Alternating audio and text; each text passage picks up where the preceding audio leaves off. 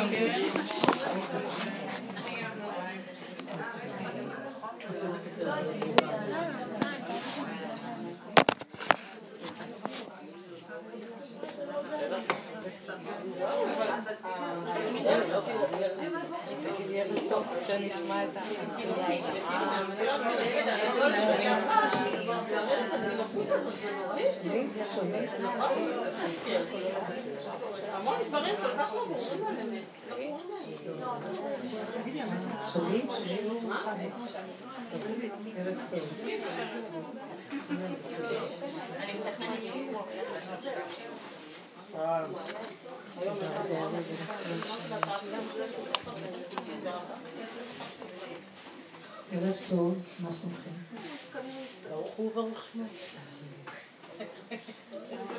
הודו להשם איתו. אתם רואים, זה ערב, מי אמר לכם? כן, שבעצם כתוב בנביא, בגאולה עתידה, ולא יהיה לך השמש לאור יומם, ולא הלילה ללא גזרכך, כי השם יהיה לך לאור עולם. שכל העבודה שאנחנו עושים, מה המטרה שלה בעצם? היא לא עבודה קלה, אבל המטרה העיקרית של כל העבודה הזאת, מי שברוך השם עוקב וקשור איתנו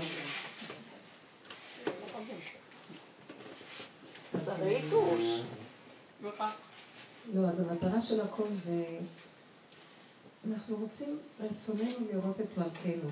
זאת אומרת, אנחנו רוצים להוריד מציאות כזאת, שיהיה לנו קשר מוחשי שיש השם בעולם. קשר מוחשי, הכוונה, יתעורר לנו איזה תודעה חדשה, כוח של זכירה. לא זיכרון של דעת, זיכרון מהבשר. כאילו החושים יתפתחו ויהיה ברור שזה הכל השם. אנחנו מתגעגעים לזה. כאילו עכשיו אנחנו לא ככה, עכשיו יש לנו זיכרון של עץ הדעת, שאנחנו יודעים שיש השם. כי מאיפה אנחנו יודעים? כי התורה אומרת לנו, קיבלנו תורה, והיא אומרת לנו, השם, השם, השם, השם, ויאמר השם, השם, כל השם. אנחנו לומדים, אנחנו חטיינים, אנחנו יודעים ועושים את עצמנו ש... אה, מה את? מה אני יודעת? לא יודעת כלום. וכמה אנחנו מדברים, שטו פיהם בשמיים ולשונם תהלך בארץ. איזה תיאור, כאילו לשון שטו בשמיים, והלשון מתקשקשת לה פה, השם, את השם, השם אומר, זה השם, זה השם, הכל השם. זה בורא עולם, זה הקדוש ברוך הוא. אני לא יודעת מה זה הקדוש ברוך הוא, הכל דמיונות, אני לא יודעת. אני יודעת שיש, אני מלבישה אותו לדמיון שלי, אולי זה הדמיונות שלי. אולי זה שד. אני רוצה לראות אותו. אבל תראו, אנחנו נמצאים בגלות שהיא לא נגמרת, גלות הדעת, אמנם. ויש לנו בדעת תיקון, קיבלנו תורה ותורת משה. בדיוק מצאתי באיזה מקום שכתוב שתורת, שהתורה של משה וכל המצב הזה שאנחנו משתמשים בתורה, כאילו גנאי הוא למשה רבנו. זאת אומרת שבעצם משה רבנו, בתחילה הוא הביא תורה של האור, של הזיכרון שהבשר זוכר. הם ראו, אה, הם ראו את הקולות במעמד הר סיני. זאת אומרת, זה נפתחו החושים, לא בדרך טבע, שכולם ידעו שיש השם, ולכן אמרו גם נעשה ונשמע בלי שום קושייה. אחר כך זה נעלם, אז הוא היה צריך לכפות עליהם כ"א הר כגיגים. אז משה רבנו הביא את האור הזה, אבל אחר כך לא זכינו. ועוד פעם, אנחנו נמצאים במין מצב של גנאי. אנחנו רק מדומיינים כל הזמן. יש לנו המון ידע ואנחנו מצרפים אותו לדמיון. ואני עייפה מזה. אבל כל הדרך שלנו זה איך להביא את המצב החדש. אז, אז תראו מה זה הדרך שלנו. אומרים לנו, את לא יכולה להביא את המצב החדש אם את לא תרוקני את המצב הישן. כי אי אפשר להכניס בכלי הזה יין עד שלא תזרקי את השמרים, את מה שיש פה את היין.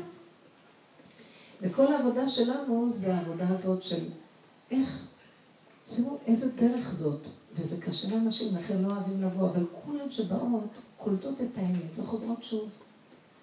כל העבודה שלנו זה לא לחפש רוחיות והתעלות ומדרגות, והשגות, הפך הגמור. זה שקר. לגבי דידי השגות זה שקר, מדרגות זה שקר, אין מדרגות בכלל. בעולם של אמת אין מדרגות, יש נשימה אחת. רגע אחד. בשנייה מתחדש הכל וכל מה שהיה אתמול או הרגע הקודם לא קיים בכלל. זו אמת שהיא קשה לתפיסה.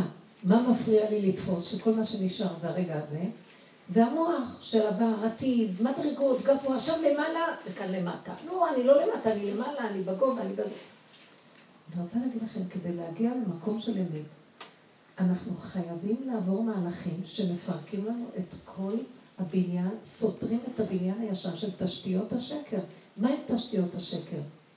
הדמיונות הגבוהים, הידיעות, ההשגות שנבנות על תילי תילים של דמיון.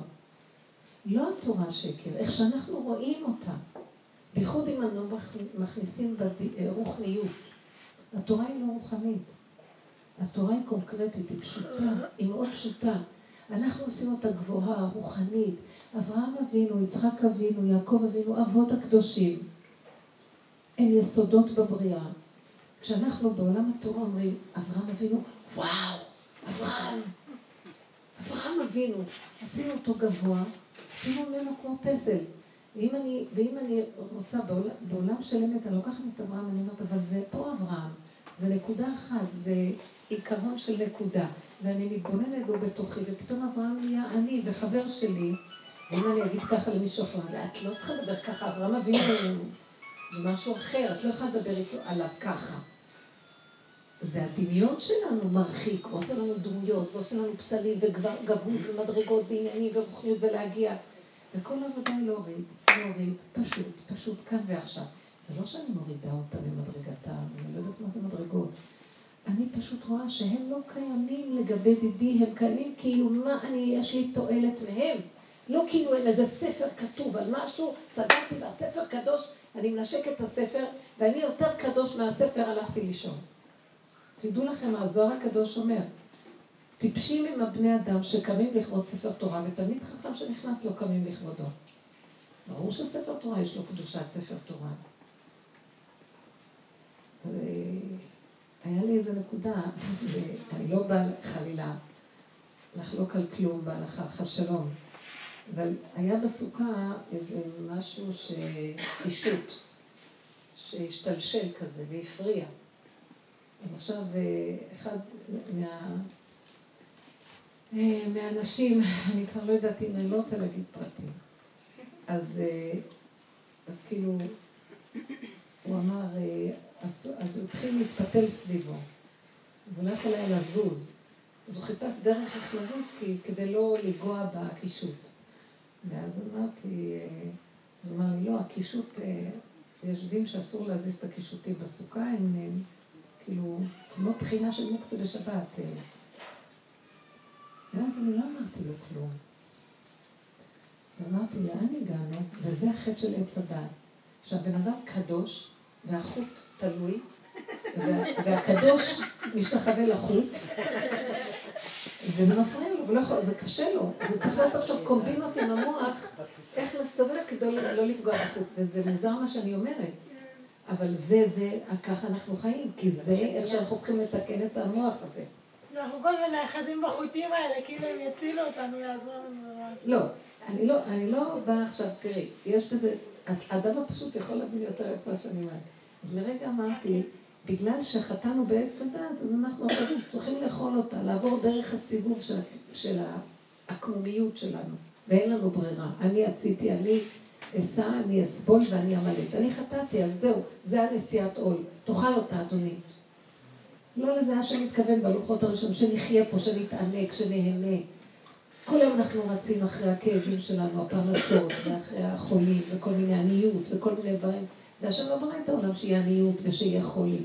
השם ברא את העולם שאדם יתענג ויודה לו, ורק יגיד תודה, וזה לעתיד לבוא יחזור קורבן תודה. אבל אנחנו התעקשנו, אנחנו עקשנים עם מציאותנו.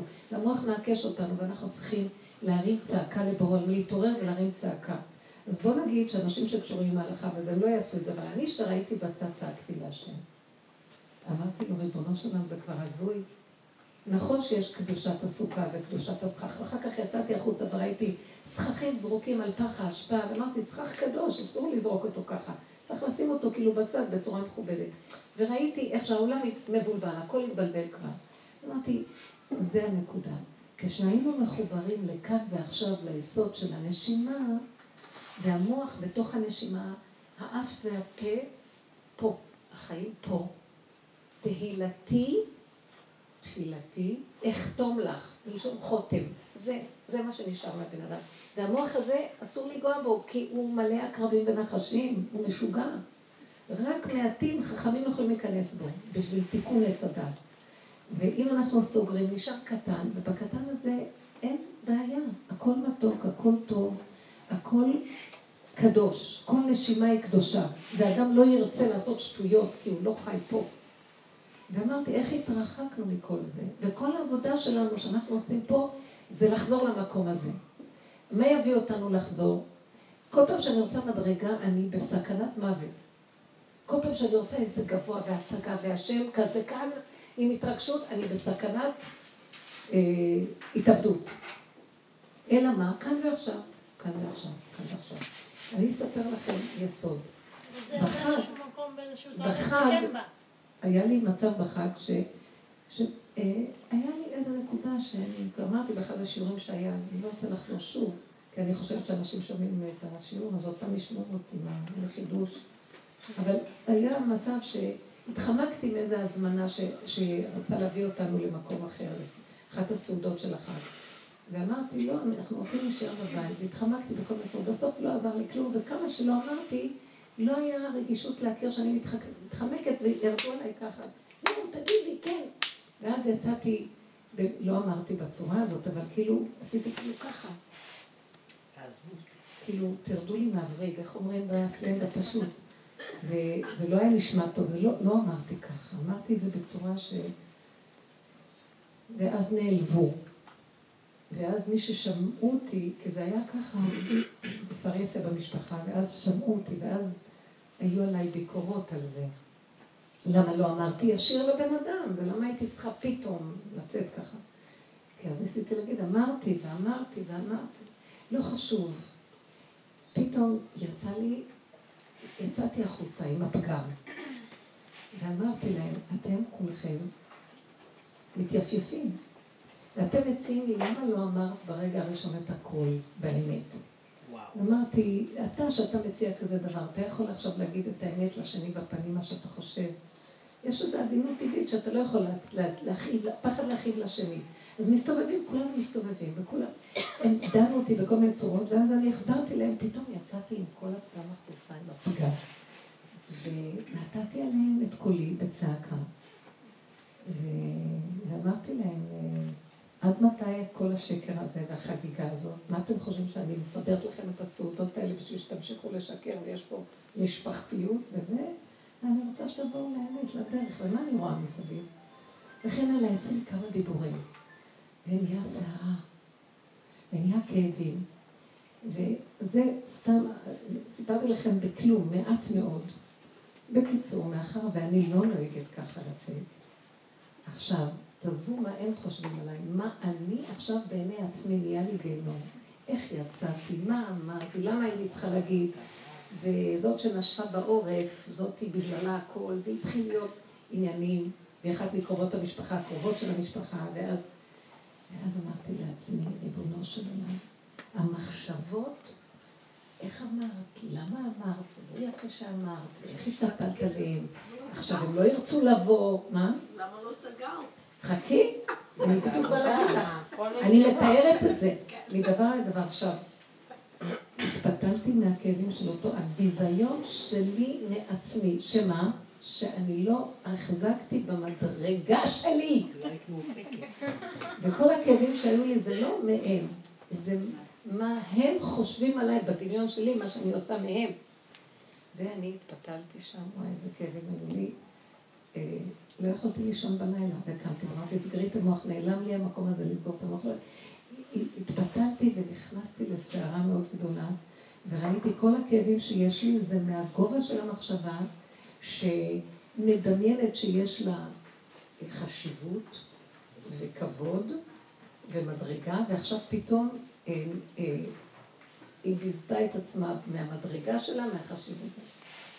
והנחשים והקרבים, הנחשים והקרבים שילכו שם, אי אפשר לתאר אותם.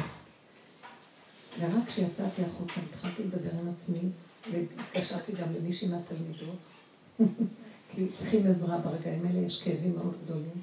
נהיה לי חושך. ואחר כך הלכנו ביחד לאיזה סיבוב, זה היה מאוחר מאוד, ממש לפנות בוקר, ואז הנקודה שרק צצה וזהו. אני, אם אני לא אסגור את המציאות הזאת, כלומר, אני לא ידעש ואני אערוף את הקודקוד הזה, אני מתה. מתה וזהו, אני אמות. באותו רגע רציתי למות, כי תראו מה שהמחשבה אומרת לבן אדם, תמות. בשביל מה לך חיים בכלל? ואז כל מה שיכולתי לעשות זה להיזכר איך לנסות להיכנס לדלת אמות של נשימה ופה, נשימה ולדבר להשם, נשימה ולהעלות את זה להשם, נשימה ולצעוק, נשימה ולצעוק. וזה מה שהחזיק אותי בשפיות ביומיים אחרי. קשה לתאר ניסיון כזה פשוט, ואני שנים בעבודה הזאת, וכל כך הרבה עבודה על סגירת המוח. לרגע, השם לקח את כל המקום הזה, את כל היכולות להבין, לדעת, חושך אפלה. מה הציל אותי שנשארתי שבויה במקום? זה מה שהציל אותי. ואז הוא המחיש לי מדוע הביא את כל הסיפור הזה. אין חשבונות רבים, הם יבואו, אחר כך לא יבואו, הם יחשבו עליהם, הם לא מציאות, אין עולם, אין דמויות מצידי שיבואו, לא יבואו, אני לא מציאות, הם לא מציאות. הם לא שלי ואני לא שלהם, ואין לנו שום שייכות לכלום. זה המוח עושה, הם שלי, ועכשיו הם לא יבואו, ועכשיו איך הם נראים, ואיך אני נראית ביניהם, ואיבדתי את המקום. כל השנים שעבדתי אין מזה כלום, ברגע אחד הכל התפרק, הכל דמיונות, כלום. ברגע שהגעתי לפה נגמר הכל, נשארה נשימה, ובהמות עמך. הפה עושה אותי עמך. הנשימה זה כמו בהמות ועימך, כי גם הבהמות נושמות. אבל הפה, זה כאילו כל התודעה ירדה לפה ולצעוק אליו, אבא תרחם לי, תעזור לי, אני שלך, אין לי כלום. אתה בעלות העולם. כל הסיפור הזה קרה, כי אתה רוצה להמחיש לי שלא נשאר לנו בחיים רק לחיות פה. צריך כזה מין כזה של כלב, אתם יודעים. וזהו. ונהיה לי מתיקות עולם.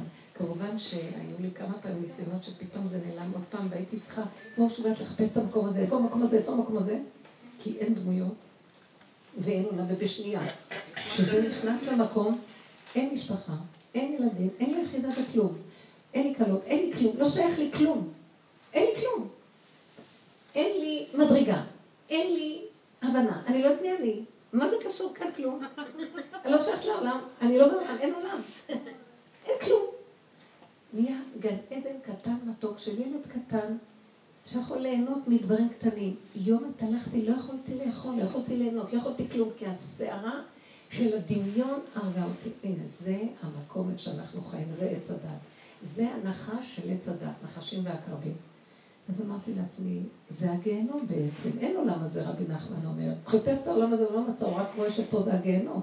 מה זה הגיהנום? למה? השמיים יפים, העצים כל כך יפים, הפריחה יפה, הכל יפה, הגשם מדהים, הכל יפה, הצורות של העולם, גם הדמויות שלהם יפות, אבל צריך לחלל, להוציא את התוכנית, את הפסיכולוגיה של המחשבות, והפרשנות שלהם, והרגשות הנלוות. זה נחש כזה. כמו נחש סיליקון. לעשות לו ככה, להוציא אותו. ואין כלום. רבותיי, אין כלום. הוא כאילו אמר לי, אתם לא יודעים, זה גוג ומגוג, בסוכות זה היה. גוג ומגוג זה המלחמה בין שני הכוחות, של הכן ושל הלא, ושל המציאות של הדמיונות מכל הכיוונים שלהם. זה מלחמת גוג ומגוג, זה כל אומות העולם מתרכזים במקום הזה של גוג ומגוג, ומלחמות בשני סוגים של אומות. וזו הייתה מלחמת עולם שואה בתוך הנפש, עד שלא בא המקום הזה, איך לחיות בעצות הזאת. וזה הלוחות הראשונים. הלוחות הראשונים היו עשרת הדיברות, לוחות פשוטים, עם חיים טובים. תראו מה אה, העגל, מעשה העגל גרם, מעשה הערב רב גרם, ההתפתחות וההתרחבות של המוח, הדמיונות, אתם לא יודעים. ברור לי שאנחנו כל כך מדומיינים, אי אפשר בכלל לתאר עד כמה אנחנו מדומיינים. כל החיים שלנו דמיון. מי אנחנו, מה מסביבנו, מי שייך לנו, מה, מה אנחנו שייכים, אה, תדמיות שונות על עצמנו, מציאות, הזוגיות, הילדים, העיסוקים השונים. וואו, אתם לא יודעים.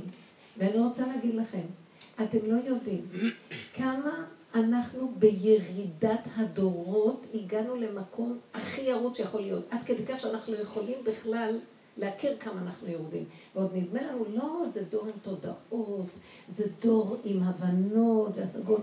אין לכם מושג שהכל דמיון וירטואלי, הכל, המחשב יוכיח. אין כלום. אתם יודעים שאין כלום? אין כלום, יש נשימה. אין כלום, הכל דמיון. זה לא נורמלי, מה להגיד לכם. יש בריאה, היא לא שלי. אין לי בעלות עליה. היא שייכת לבורא עולם. אותי שמו כדי שאני אהיה קשורה איתו, והוא ינהל אותי בתוך המציאות הזאת, בקטנה. ככה הוא תכנן. תראו מה נהיה. אין לי השם בעולמי. האני, האני שלי מנהל אותי, הוא מחולק לכן ולא, משגע אותי. רוב הזמן אני נמצאת בספק בין הכן ללא. כמה שלא יהיה לי תורה וידיעה מה צריך לעשות, כולם במריבות ובספק, גם בתוך עולם התורה. הכל לא ברור. המידות התגדלו על הדעות הנכונות, ותוהו ובוהו, והבן אדם בתוך זה חושב שהוא, זה דור של נאורות. יש כאן ניו אייג', יש כאן חיוביות, יש כאן משהו משהו. אנחנו ירודים, אף דור לא היה כל כך ירוד כמו זה. אי אפשר לתאר עד כמה. הדמיון שולט. והדרך היחידה לתקן את המצב הזה, זה להתחיל להיכנס למצב, סליחה, זה נשמע מוזר. הפך מהדעת, בהימות הייתי עמך.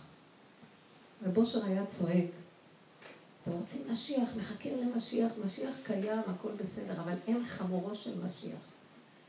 מי מתנדב להיות החמור של משיח? זאת אומרת, מה שחסר שאנחנו כל כך נפולים, שלפחות נהיה חמורו של משיח. מה זאת אומרת חמורו של משיח? בהמות ראיתי לך. כל הדרך שלו זה להביא אותנו למקום הזה. זה נשמע מזעזע, בנות. בואו נקלף את היפייפות המטומטמת שלנו, את ההזדעזעות. מה זה פה עולנו? יש לנו מדרגות ויש לנו זה ויש לנו... אין לנו כלום. הביא אותי למקום שראיתי. זה ההישרדות שלי, לזה אני נתפסתי. אם לא, הייתי מתה. הוא צריך להביא אותי? איזה רגישות בנפש, כי ככל שעובדים, מגיעים למקום של רגישות, ואוי ואבוי אם את תתרחבי בדעת. הוא מביא לי בהמחשה, יורים, תורידי ראש, את לא מבינה? אל תהיי שם בכלל. תאכלי, תשתי, תהני מהרגע, כלום. רק יכולתי להגיד לו, מיליון פעם אני מסתובבת כל רגע, תודה, תודה, תודה ששמת לי את המקום הזה בתודעה, כי זה היה קרש הצלה שלי. זה מה שאמר ילקוט שמעוני. משל למה הדבר דומה? לאחד שנפל לים, הושיט לו קברניט חבל ואמר לו, אחוז בקצה החבל, בקצה, שאם אתה מניחהו אין לך חיים. ממש הרגשתי, זה נקרא. אם אני רגע אניח את חוט האמונה הזאת, והאמונה זה היראה. היראה זה חוש הריח. זה את האלוקים ירא ואת מצוותיו שלו, כי זה כל אדם. קראנו את קהלת בסוכות, שבת, אה, חול המועד סוכות. מהי? כל קהלת זה הדרך הזאת. הוא חוקר כמו שאנחנו חקרנו שנים. אני ראיתי זה וראיתי זה, והסתכלתי פה והסתכלתי שם, והפכתי מפה והפכתי משם. ומצאתי שהכל מעוות לא יוכל לתקון. כל העולם הזה דואליסטי. עת כזאת ועת כזאת, ועת כזאת ועת כזאת. ונראה לך שכאן כבר יש איזה ישועה פתאום בצד השני ומהפך לך הכל.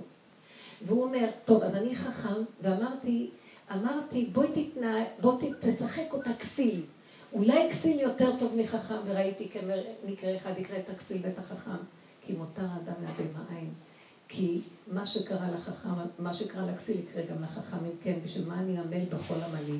ורב ראשון היה צועק כשהיו באים אליו, מה לעשות ככה או לעשות ככה? הוא אומר, אל תעשו כלום, שבו, תהנו. כאילו, זה נכון נראה מוזר, תראו איך העולם נראה, אני אעשה ככה, אני רוצה לעשות ככה.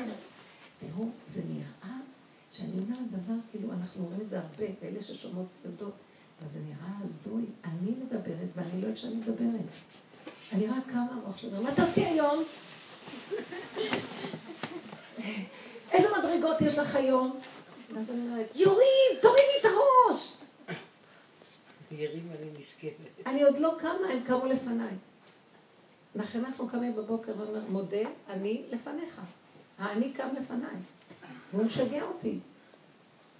ואז אני אומרת, ריבונו של עולם, כל הצעקה שלי מתרכזת, עד מתי? עד מתי הוא מולך שם? תערוף אותו. אז הוא שולח את דש לערוף ראשים. מה אתם חושבים? עורפים ראשים שם, בשבילנו זה לערוף ברוח, בנפש. כי אנחנו לא צריכים להגיע לגוף. עם ישראל, במה הוא שונה מהעמים? שאנחנו כבר עברנו ממדרגת גוף למדרגת נפש. לנו יש משהו אחר. ברגע שאני רואה משהו בחוץ, אני אומרת, אה, מראים לי דוגמה איך אני בנפש צריך לעבוד. מה אני עושה? בעיתונים כותבים, דוש, אכזרי וזה. סליחה, אם אני לא אזהר, המוח הזה יהיה אכזרי עליי ויהרוג אותי. כל היום אני אתהלך עם פנים קודרות ועייפות וכאובות ואין כלום. זה סתם דמיון הכל. אין כלום, רבותיי, אין כאן כלום. מה אכפת לכם מהחיים? אין כלום, בשנייה אחת החיים נעלמים. למה שהם לא יהיו קשורים שנייה אחת ועוד שנייה ועוד שנייה ועוד שנייה? כי אין עוד מלבדו באמת. והמוח הזה אומר, לא, יש את זה ויש את זה ויש את זה ואת זה ונעשה ככה ונעשה ככה ונעשה ככה. מה יצא לי מכל מה שעשיתי כל החיים? זה מה שקהלת אומר. כלום. על מה אני אעמל? שיבוא איזה משוגע וירש את כל מה שעמלתי, ואולי הוא טיפש ויוריד ברגע אחד לטמיון את הכל. בשביל מה אני אעמל בכלל? והוא אמר, הוא אמר, ו, וראיתי שה... ונעשה עליי רע המעשה אשר עשה אלוקים פה, תחת השמש. ומי זה האלוקים שעשה? למה הוא לא אומר שם הוויה, י' כו' זה הכוחות החוקים, חוקים, חוקים של ממסדיות של בריאה שאת לא יכולה להזיז אותה. זה מה שאנחנו אומרים, זה הטבע, את לא יכולה, אם את לא תסגרי את המוח ותכניסי את הנשימה, שזה התחלת ההוויה, הנשימה והדיבור, כי השם ברא את העולם בנשימה ודיבור, ופח באפיו ונשמת חיים, וזה יסוד הבריאה, אל תלכו על המוח. איך לוקחים על עצמנו בצורה יותר חזקה, יותר מחויבת והחלטית, לא להיכנס ביסוד של המוח. מספיק שאתם רק רואות מצוקה הכי קטנה עם עצמכם, תדעו שזה בא לכם מהמוח. ואל תיכנסו בהדה קפשה של המוח, כאילו, בואו נראה מה, מה המוח אומר, מה זה ככה, אולי ככה, אפילו אתם לא רואות מה המוח אומר, מה אני חושבת. אוי ואבוי, מהסערה והכאבים שזה יכול להביא.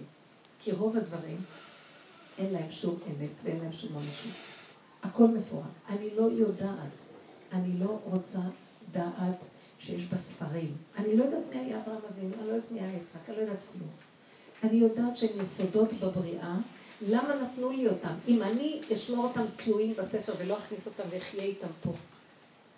אם אברהם לא יעזור לי הרגע הזה בחיים שלי, ליסוד החסד שלי, מה שאני צריכה ממנו, מה אני צריכה סיפורים תלויים? יש לנו הרים של סיפורים תלויים. כל התורה אצלנו היא סיפור. למה אנחנו לא עושים את המציאות שאנחנו חיים איתה? וזה הגאולה האחרונה. הכל יהפך להיות מבשרי. הכל יהפך להיות שהבשר ידבר אלינו תורה. המידות יראו לנו תורה, לא המוח. לא יהיה במוח דברים, יסגרו את הספריות. יישאר מציאות של אמת פשוטה בהתנהגות הרגעית הזאת. ויהיה חיות, ויהיה רוח הקודש, כי זה יהיה אמת. מה שנגיד יהיה אמת, פשטות. אין דמויות גם. כל הדמויות שיש פה, אף אחד לא קיים. רק אני. אל תצחקו. כל אחד פה רק הוא קיים, והוא הבן היחיד של השם. אז למה כל הדמויות פה? כי הם של השם, אבל הם בשבילי כסיבות. פעם זאת סיבה ופעם זה סיבה ופעם ההוא סיבה, על מנת לחזור ליסוד שלי ולהתחבר להשם. הם של השם, לא שלי. זה הכלים שלו, העצים של השם. כל היסודות של השם הם לא שלי, אבל מדי פעם בא איזה יסוד לשימוש שלי. ודרכו אני נבנה ליסוד של עצמי כדי לחבר אותו להשם. אין כלום. והבן אדם נשאר כלי שרת של הקדוש ברוך הוא. אז הוא כלי שרת והוא כלי שרת והוא כלי שרת. ומה הקשר שלי אליו? שאנחנו כלים להשם, בנים אתם להשם, אבל זה לא קשור אליי כלום. מה קרה בעולם של הדמיון? יותר מדי עשיתי ממנו חבר, יותר מדי דמות, יותר מדי עניין. עכשיו הוא מרגיז אותי, ואז אני צריך לפייס אותו, אז לא, לא נעים, כן נעים, חשבונות רבים. ואני צריך להגיד לו את האמת, אבל אז הוא נעלב, אז אני צריך לפייס אותו, צריך, אז הוא חושב עליי, ואז הלכתי לאיבוד בכלל. מי הוא בכלל ומי אני בכלל? האם קולטות מה אני מדברת? עכשיו רק באתי לכאן, מישהי אמרה לי שהיה, יש לה בעיה. היא בחצי אוזן שומעת, כי עוד לא, לא רציתי להיכנס בזה. סכסוכים משפחתיים. היא והגיסה שלה וזה, והמשפחתיות, ואז הבעלים כבר התחילו להיות ביניהם. ו... וזה בדיוק מה שקרה לי בחג, לרגע. אבל בגלל שהמיומנות של הדרך זה כל כך עזר לי. לרגע יש. משהו בחג הזה שזה קורה. מה זה יש משהו בחג? החגים זה מידת הדין הכי גדולה, לא סתם מקריבים כל כך הרבה קורבנות בחגים. וחג סוכות זה גוג ומגוג, כל האומות, אנחנו מקריבים לכל האומות קורבנות. זה מלחמת כל האומות פה. כל המידות התוססות, כל הדמיונות, הכל יתעורר. ואם אנחנו לא נחיה את הסכנה ונצעק להשם, זה מה שנשאר. אז יהיה ממש מלחמות. אז זה עם ההוא, וההוא עם ההוא, וזה עם זה, והסכנות, וכל הסעודות האלה, וכל ה... זה לא פשוט. נשחטים, ממש לא, מה זה כאן? אין היום 70 פרים ואין בית מקדש, אז אנחנו הפרים והאלים והחידים. ואנחנו הקורבן עולה וקורבן שלמים, קורבן התמיד, וכל הקורבנות. ואז אמרתי, לבנו שלם זה בלתי אפשרי, אז הוא אומר לי, אז תורידי ראש מהר. תורידי ראש, כי אז את גם לא מרגישה את השחיטה. כשיש ראש אז את מרגישה את השחיטה והדמיון מכאיב לך, וכשאין ראש אז זה בשנייה, יש להב חד וטיק, ולא, נגמר. ואת מעלה את זה להשם ונגמר, זה לא קשור אליי, זה שלך הכול. זה לא כמו שזה נראה לנו, ששחטו, לא הרגישו, הכל היה בקודש, לא, הבהמות לא הרגישו בשנייה כלום. היא לא כואבת. היא לא. כואבת, אין בה- כלום. אין בה כלום, זה זה אפילו אה, מעלה אותם במדרגה. אני לא רוצה בגוף שנשחט, אבל בנפש נשחטים בחגים האלה, מכל מיני אירועים וכל מיני אינטראקציות. אז שזה יהיה שחיטה כשרה, טיק, אליך. לרדת מיד לפה, אף ופה. חותם ופה. זה מקום קטן. לדבר ולהגיד, וזהו. אם אני אפתח ואחשוב, נלך לאיבוד. אז ראיתי, מסכנה אותה אחת ששאלה אותי, ראיתי איזה ייסורים, איזה כאבים. כי יש לה במוח את ההיא, וההוא יש לה את ההוא, וזה אומר על ההוא, וזה אומר, ואיזה הסתבכות ואיזה התרחבות, וכולנו, מיליון סיפורים כאלה כל יום מחדש. ואז אני אומרת לעצמי, ריבונו שלום, איך הלכנו פה לאיבוד? איך ירדנו למדרגות כל כך אפלות? זה לא מה שהקדוש ברוך הוא התכוון כשהוא ברא את הבריאה בראשית. בסוף הפרשה הוא אומר, ויתעצב השם לליבו, ואמר, אמחה את האדם מן האדמה, אמחה את האדם אשר עשיתי. כי למה? כי יצר לב האדם רע מנורא, מחשבות ליבו רק רע כל היום. אז למה אני כזה עולם? ואז באה הפרשה והנוח, תכף נראה מה הולך שם עם המבול. אז נמצא שבעצם, אם אנחנו לא תופסים את הנקודה, אנחנו יוצרים מבולים בעולם. ואז אם אפילו שהשם נשבע שלא יהיה מבול בפיזי, אבל יש גם כל הזמן מבולים. כל הזמן באים מצוקות לבני אדם. כדור הארץ במצוקה. זה אנחנו גורמים את המצוקות לעצמנו. בכלל לא קשור לבורא עולם. כאילו בורא עולם עומד בצד ואומר, הטענות לא עליי, את אשר בישלתם אתם אוכלים. מה אתם רוצים ממני? נתתי לכם תורה ונתתי לכם דרך להימלט בעבודת השם. עכשיו תשאלו אותי בנקודה הזאת שדיברנו, על הצמצום שאין לנו אחריו שום דבר. אתם לא יודעים איזה גן עדן נהיה לי. נגמר לי הכאבים. לא היה כבר אף אחד, פתאום הילדים אמרתי, הם רוצים שילכו, הם רוצים שיבואו, זה לא קשור אליי בכלל. אני לא יושב להתחנפן ולעשות כל מיני חשבונות, אם יבואו, לא יבואו, אז מה יהיה, לא יהיה, כן יהיה, לא יהיה. זה לא קשור אליי כלום, הוא בשנייה מביא אותם עד אליי, בשנייה הוא לוקח אותם גם. אין לי כלום, אין לי ילדים, אין לי בית, אין לי בעל, אין לי חיים, אין לי כלום. יש לי בורא עולם, והוא מסדר לי את הבעל, את הילדים ואת החיים, איך שהוא רוצה. אז למה אני כל כך עמלה וטורחת וחשבונות רבים, שפליק אחד קטן כבר מזעזע את כל האושיות שלנו? ואז את אומרת, כמה אני אעשה בשבילם? מה הם עושים בשבילי? חשבונות רבים של בני אדם. בשביל מה אני צריכה את זה? למה לא נהיה קשורים אליו ונמסור את החיים שלנו אליו? השתגענו על הילדים, השתגענו, השתגענו. כל... הוא לא עושה את זה לי, הוא רוצה שאני אגיד לכם את זה. אני אדם אחרון שהשתגע על הילדים שלו. ובכל אופן, בקצת, גם הוא לא נותן. ויש לי טענה על כולכם, אתם עם הילדים הקטנים האלה גם כן. תלתו לנו על החיים. הם חיים כמו מלכים, ואנחנו. העבדים שלהם, השתגענו לגמרי, והשם כואב לו. למה זה צריך לראות ככה? והעניין הוא שבוא נגיד, גם הזכרים יודעים איך לחיות טוב עם עצמם, ולמה רק הנקבות נראות עכשיו נראות? ולמה אנחנו צריכים להכיל את כל אלה, וכולם צועקים, למה את עובדת קשה? בואי! ואף אחד לא יקום לעזור גם. בוא נגיד שהבעל אומר, בואי תשבי כבר, שהוא יקום ויגיש. לא, כי זה ברור מאליו שיש איזה אחת קורבנית שהשתגעה ומגישה ונותנת ועושה ועוד פעם ועוד פעם, וכבר השתגענו גם יותר עמוק מזה, זה לא רק הפעולות הפיזיות, אנחנו גם דואגים, זה יהיה טעים, זה לא יהיה טעים. אנחנו רוצים גם להרשים אותם שאנחנו מה זה יודעות לעשות הכל.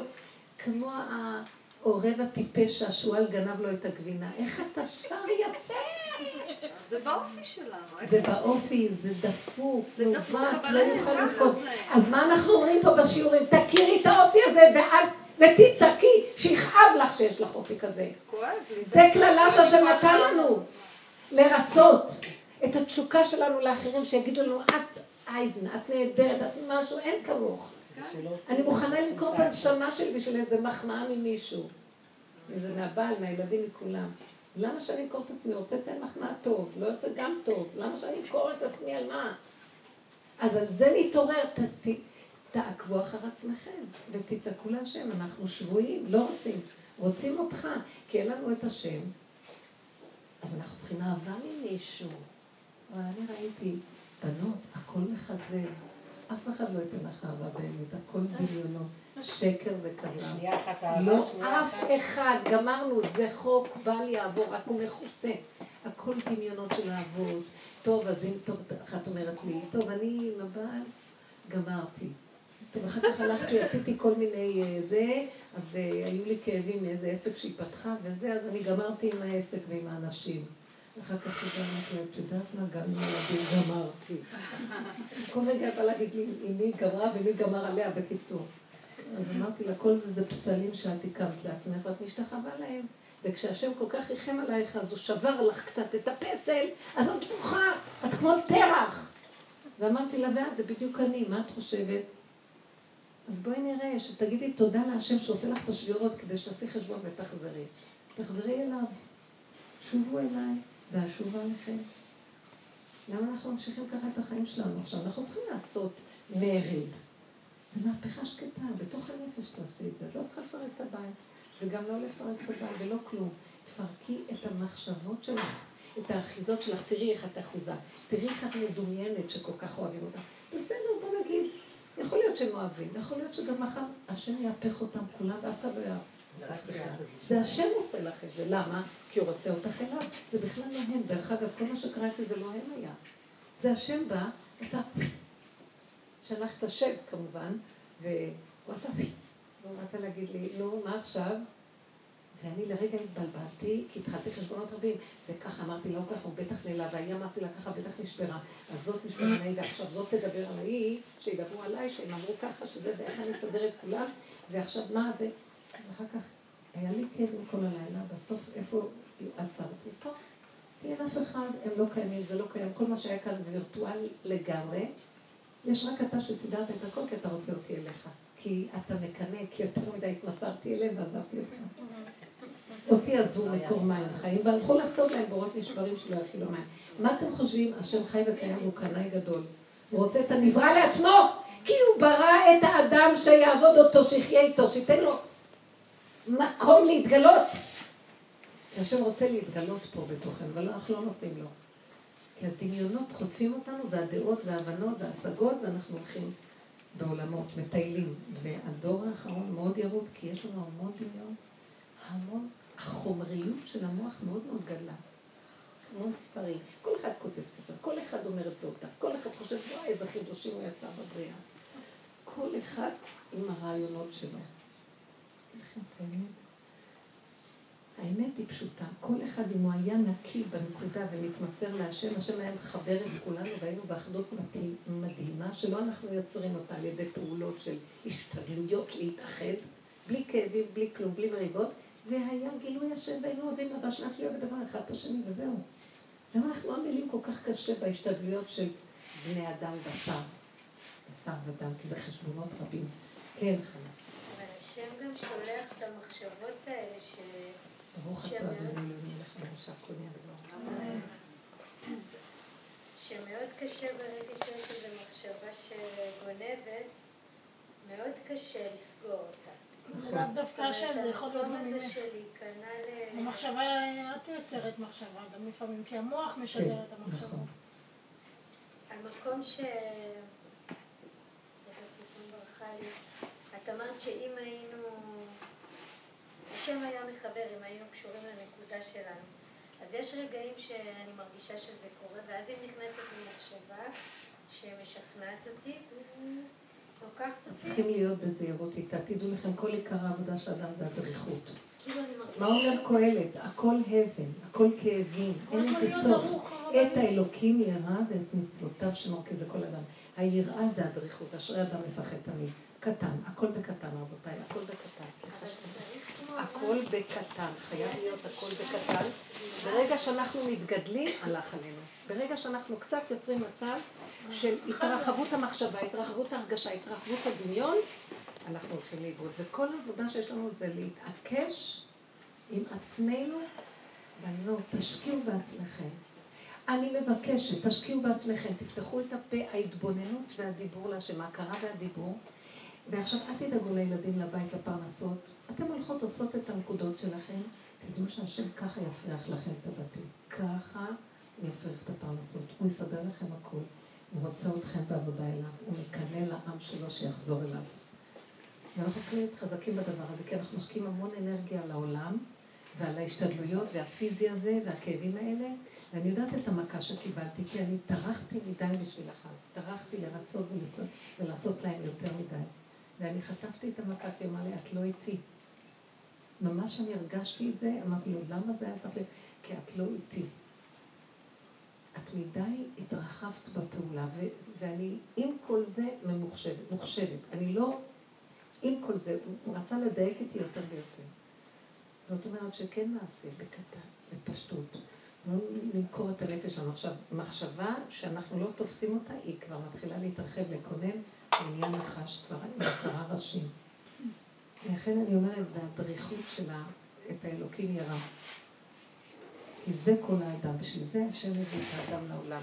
המקום הזה, שאנחנו נמסור לו את חיינו במחשבה, דיבור ומעשה בפה, בנשימה, ולא ניתן למחשבות להנהיג אותנו. יש שם, יושב שם שם גדול, האני הזה, בשנייה הוא הוליך אותך בכל העולמות. זה סכנת עולם. אנחנו בסכנה מאוד גדולה בעולם. הוא מאוד משכנע, הוא מפתה אותך, כאילו, הוא מושך אותך שנייה, ואז את כבר שם, וקשה להיכנע למקום הזה ש... שסוגר. קשה, זה מאבק.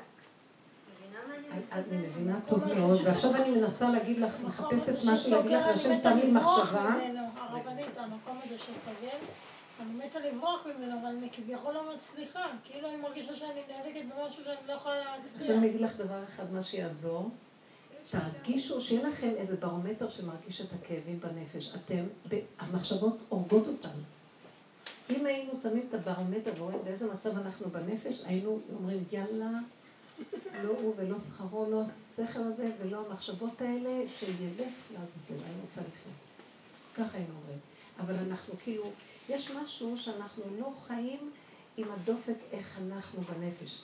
המחשבות כל כך שולטות, אני ראיתי מצוקה נפשית, חרדות, יעזבו אותי, אה, הגאווה, ככה אני נראית להם. אבל ראיתי שאני מתה מהקיצות. ולא, מרוב שה, שהמוח גנב אותי, לא יכולתי להתרכז במחשבה, רק הצעקות והדיבורים להשם, תעזור לי לחזור, איבדתי, טעיתי כסעובד, איבדתי את האחיזה בחבל הזה שזרקת לי בתוך המים הסוערים. תן לי את החבל בחזרה, אני לא יודעת איפה אני, אני לא יכולה לסבול את הכאבים. המקום הזה של הכאב צעק, ואז באה ישועה.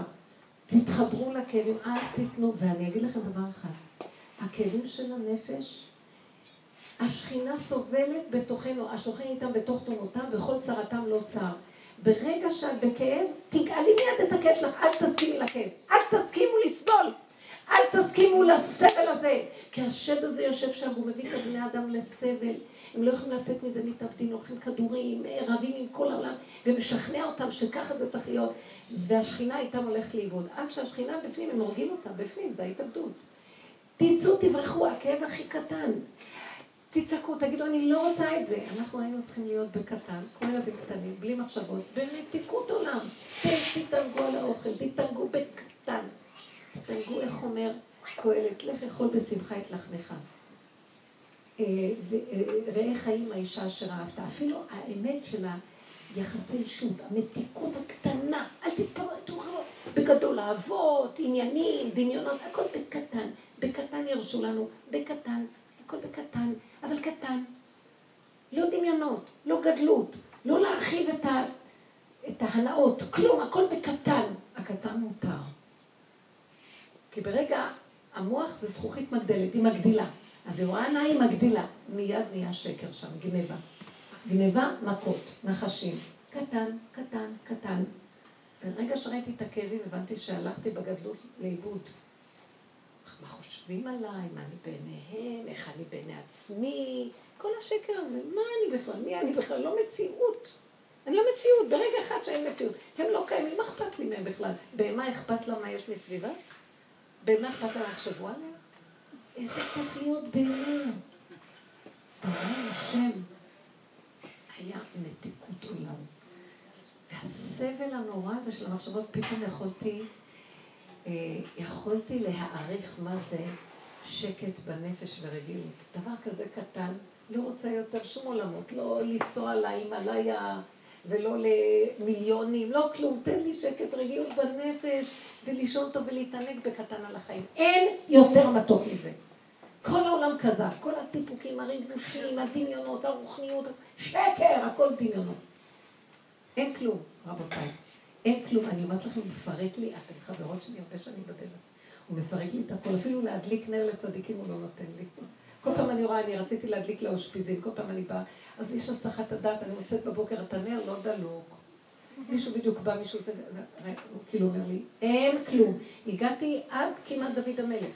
בליל הושענא רב היה אצלי שיעור בבית, וכל החברות, חלק נסעו, חלק חזרו הביתה, לא חשוב. ואמרתי, מי שאמרה לי, בואי נלך.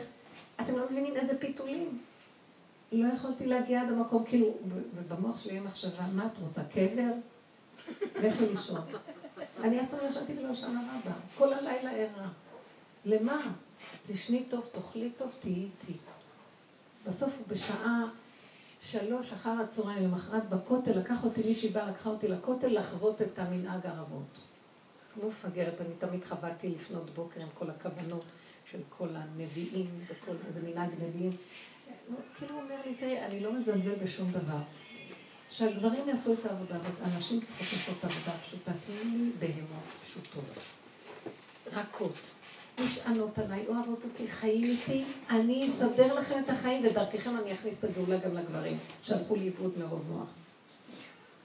אני, אני מדברת על דברים פשוטים, בנות, קודם כל, כי הוא הביא את האדם להנות אותו מטובו. על כי לא עבדת את השם אלוקיך בשמחה ובטוב לבב מרוב כל. כולם סובלים עם כל התורה ועם כל המדרגות ועם כל הרוחניות. אין לאן לנסוע, לאן תיסעו? אין לאן להגיע, אין יותר כלום, אתם לא מבינים? הכל דמיונות, אין לאן להגיע. המדרגות הכי גבוהות נמצאות כאן ועכשיו. הנשימה הזאת, ואין עוד מלבדו בעולם, הרגע הזה. זה הוא מתגלה בתוך מציאות לא, העולם. אין, אין כאן כזה דבר. אם משיח רוצה שיבוא, מה זה קשור אליי? אני משיח הפרט הרגע. נשימה אחת של רגיעות ומתיקות, ואני אומרת לו, אבא, זה הכל אתה? לאט לאט הוא פותח לי את החושים ברגיעות הזאת, אני רואה דברים, אני מודה לי. זה משיח הפרט. מה את רוצה עוד? הלוואי ונגיע למדרגת הפרט. הבנת? המוח פה. משיח, משיח. אני מרגישה שאצלי כאילו זה מין מצב הפוך כזה. יש לי מין מציאות שכאילו, כמו שהאורנט אומרת, כאילו, טוב לי, שקט לי, רגוע לי, זה יכול לעשות ככה, זה יכול לעשות ככה, זה אמר משהו, אז שיגיד, כאילו, זה כאילו מין מצב כזה שזה אפילו כבר לא מדבר ולא מזיז ולא כלום, ו... ואני יכולה לשבת בחצר ולדבר עם השם, ו... בקטן גם, לא לשבת לדבר עם השם, את לא צריכה לשים כל היום את העיניים שם. לא, לא, ממש לא. אבא, בוקר טוב, תודה, או כן, קטנות יפה, כאלה, יפה. אבל... אה, ואז פתאום... כאילו אני מרגישה שכנראה מרוב שיש את השאננות הזאת, פתאום מגיעה הבומבה הרצינית של הניסיון הכבד הזה, שאז כאילו, מה אתה רוצה ממני? די, רוצה את השקט. מה, מה אתה מביא עכשיו את הניסיון הזה? נכון, טוב את אומרת לו, אני לא רוצה... אבל, אבל זה כאילו במצב הפוך. אני לא יכולה, אני לא עומדת בזה, בבקשה שמיד, תמסרו את הניסיון. המדרגה הכי גבוהה זה לא לרצות להתנסות. אני לא יכולה לעמוד בזה. אין התנסות, אין ביזיון. אל תביאי לי לידי ניסיון, ולא לידי ביזיון ולא כלום. למה הוא נותן לך את המהלך הזה? הוא רוצה לעורר אותך, כי אולי נרדמת בדמיון שאת חושבת. אז הוא מבין משהו קטן. אז תגידי לו, טוב לי, כי הונאתי לרגע, לא צריך שהעינוי יהיה הרבה זמן. למען נלמד חוקיך, למען נלמד שאתה מחפש אותי בבקשה, השם, אל תיגע בי יותר מדי. אל תחפשו את הכאבים, תזהרו. עם ישראל רווי, אין לנו כבר כוח להשתגע. אתם יודעים שאנחנו סף שיגעון כולם? אנחנו בשיגעון ולא יודעים שאנחנו בשיגעון, אתם יודעים את זה? זה כמו הסיפור של רבי נחמן, שאלה שבלילה שתו את המים והשתגעו. ואלה שבאו בחוץ וידעו שיש, שיש כזה דבר, לא, לא, לא ידעו מה לעשות, אם הם ייכנסו לעיר, אז הם ישתו מהמים, וגם הם השתגעו. מישהו הרעיל את הבארות. לפחות כתבו במצח שלהם שהם, שהם השתגעו. לפחות שהם ידעו שהם שתו מהמים, אבל הם משוגעים. זאת אומרת שכל העולם משוגע, אבל רק יש כאלה שיודעים שהם משוגעים, וכל העם חושב, כולם חושבים שהם בסדר. מחפשים מי המשוגע. כל היום אנחנו הולכים לזה, מי אמר לי זה, זאת כזאת, ואף אחד לא רואה שזה הכל הוא. מבינה? אז הוא עורר אותך לרגע, זה הכל. ישר נגיד, אני לא עומדת בזה, תיזהרו לא להיכנס באש של ההתנסות. אי אפשר לעמוד בזה. כי הוא מכניס אותנו, מאיפה אני מדברת? מזה שהגדלות של המוח, כן, רוחניות, מדרגות, ניסיונות, עניינים, אין לזה כלום. אנחנו, הוא רוצה להראות לנו שאנחנו כלום שבכלום. גורנישט מיט גורניקס. כלום שבכלום. לא רק כלום שבכלום, אנחנו לא מציאות בכלל, רק הוא אין עוד מלבדו, ואנחנו רק צינור לשרת אותו. מה הגדלות והגאווה של המן הזה שיושב לו על עץ חמישים אמה וחושב שיש לו מדרגות ומרגיז אותו למה זה מערער לו את המדרגה שלו. מה, אף אחד לא מערער כלום, שלחו פשוט אותו להראות לך שאתה הולך להיות משוגע מרוב גדלות ושיגעון הגדלות. רד מהעץ. מרדכי נשלח להראות לו, כי, כי השם רצה להראות לו, מה אתה עושה? לא קיבל שום דבר, בסוף ערפו לו את הראש, תלו אותו. אבל ככה זה כל הזמן. קראתי שיש איזה שר באיראן שקוראים לו וייזאטה. קראתי, כן. כן, קראתי, קוראים לו וייזאטה מוחמד, לא יודעת מה, וייזאטה. יש להם שמות כאלה כמו שהיה.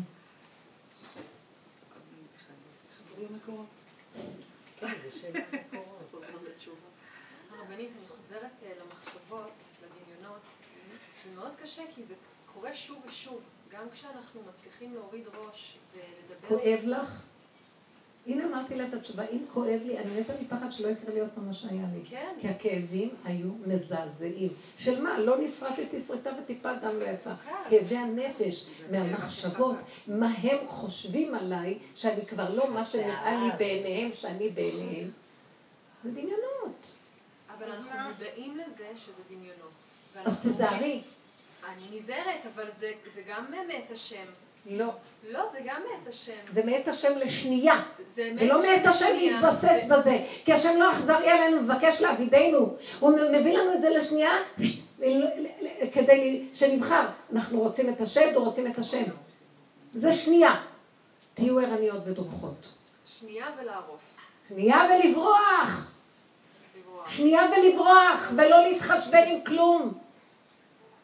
ואת יודעת, קמתי אחר כך, אמרתי לעצמי, רק לא לשבת עם השיגעון הזה, כי למה? אני, או שאני אפול למסכנות עצמית וייאוש, או שאני אלך בגאווה ואני אוציא את כל מה שעוד נשאר לי מחר עליהם עוד פעם.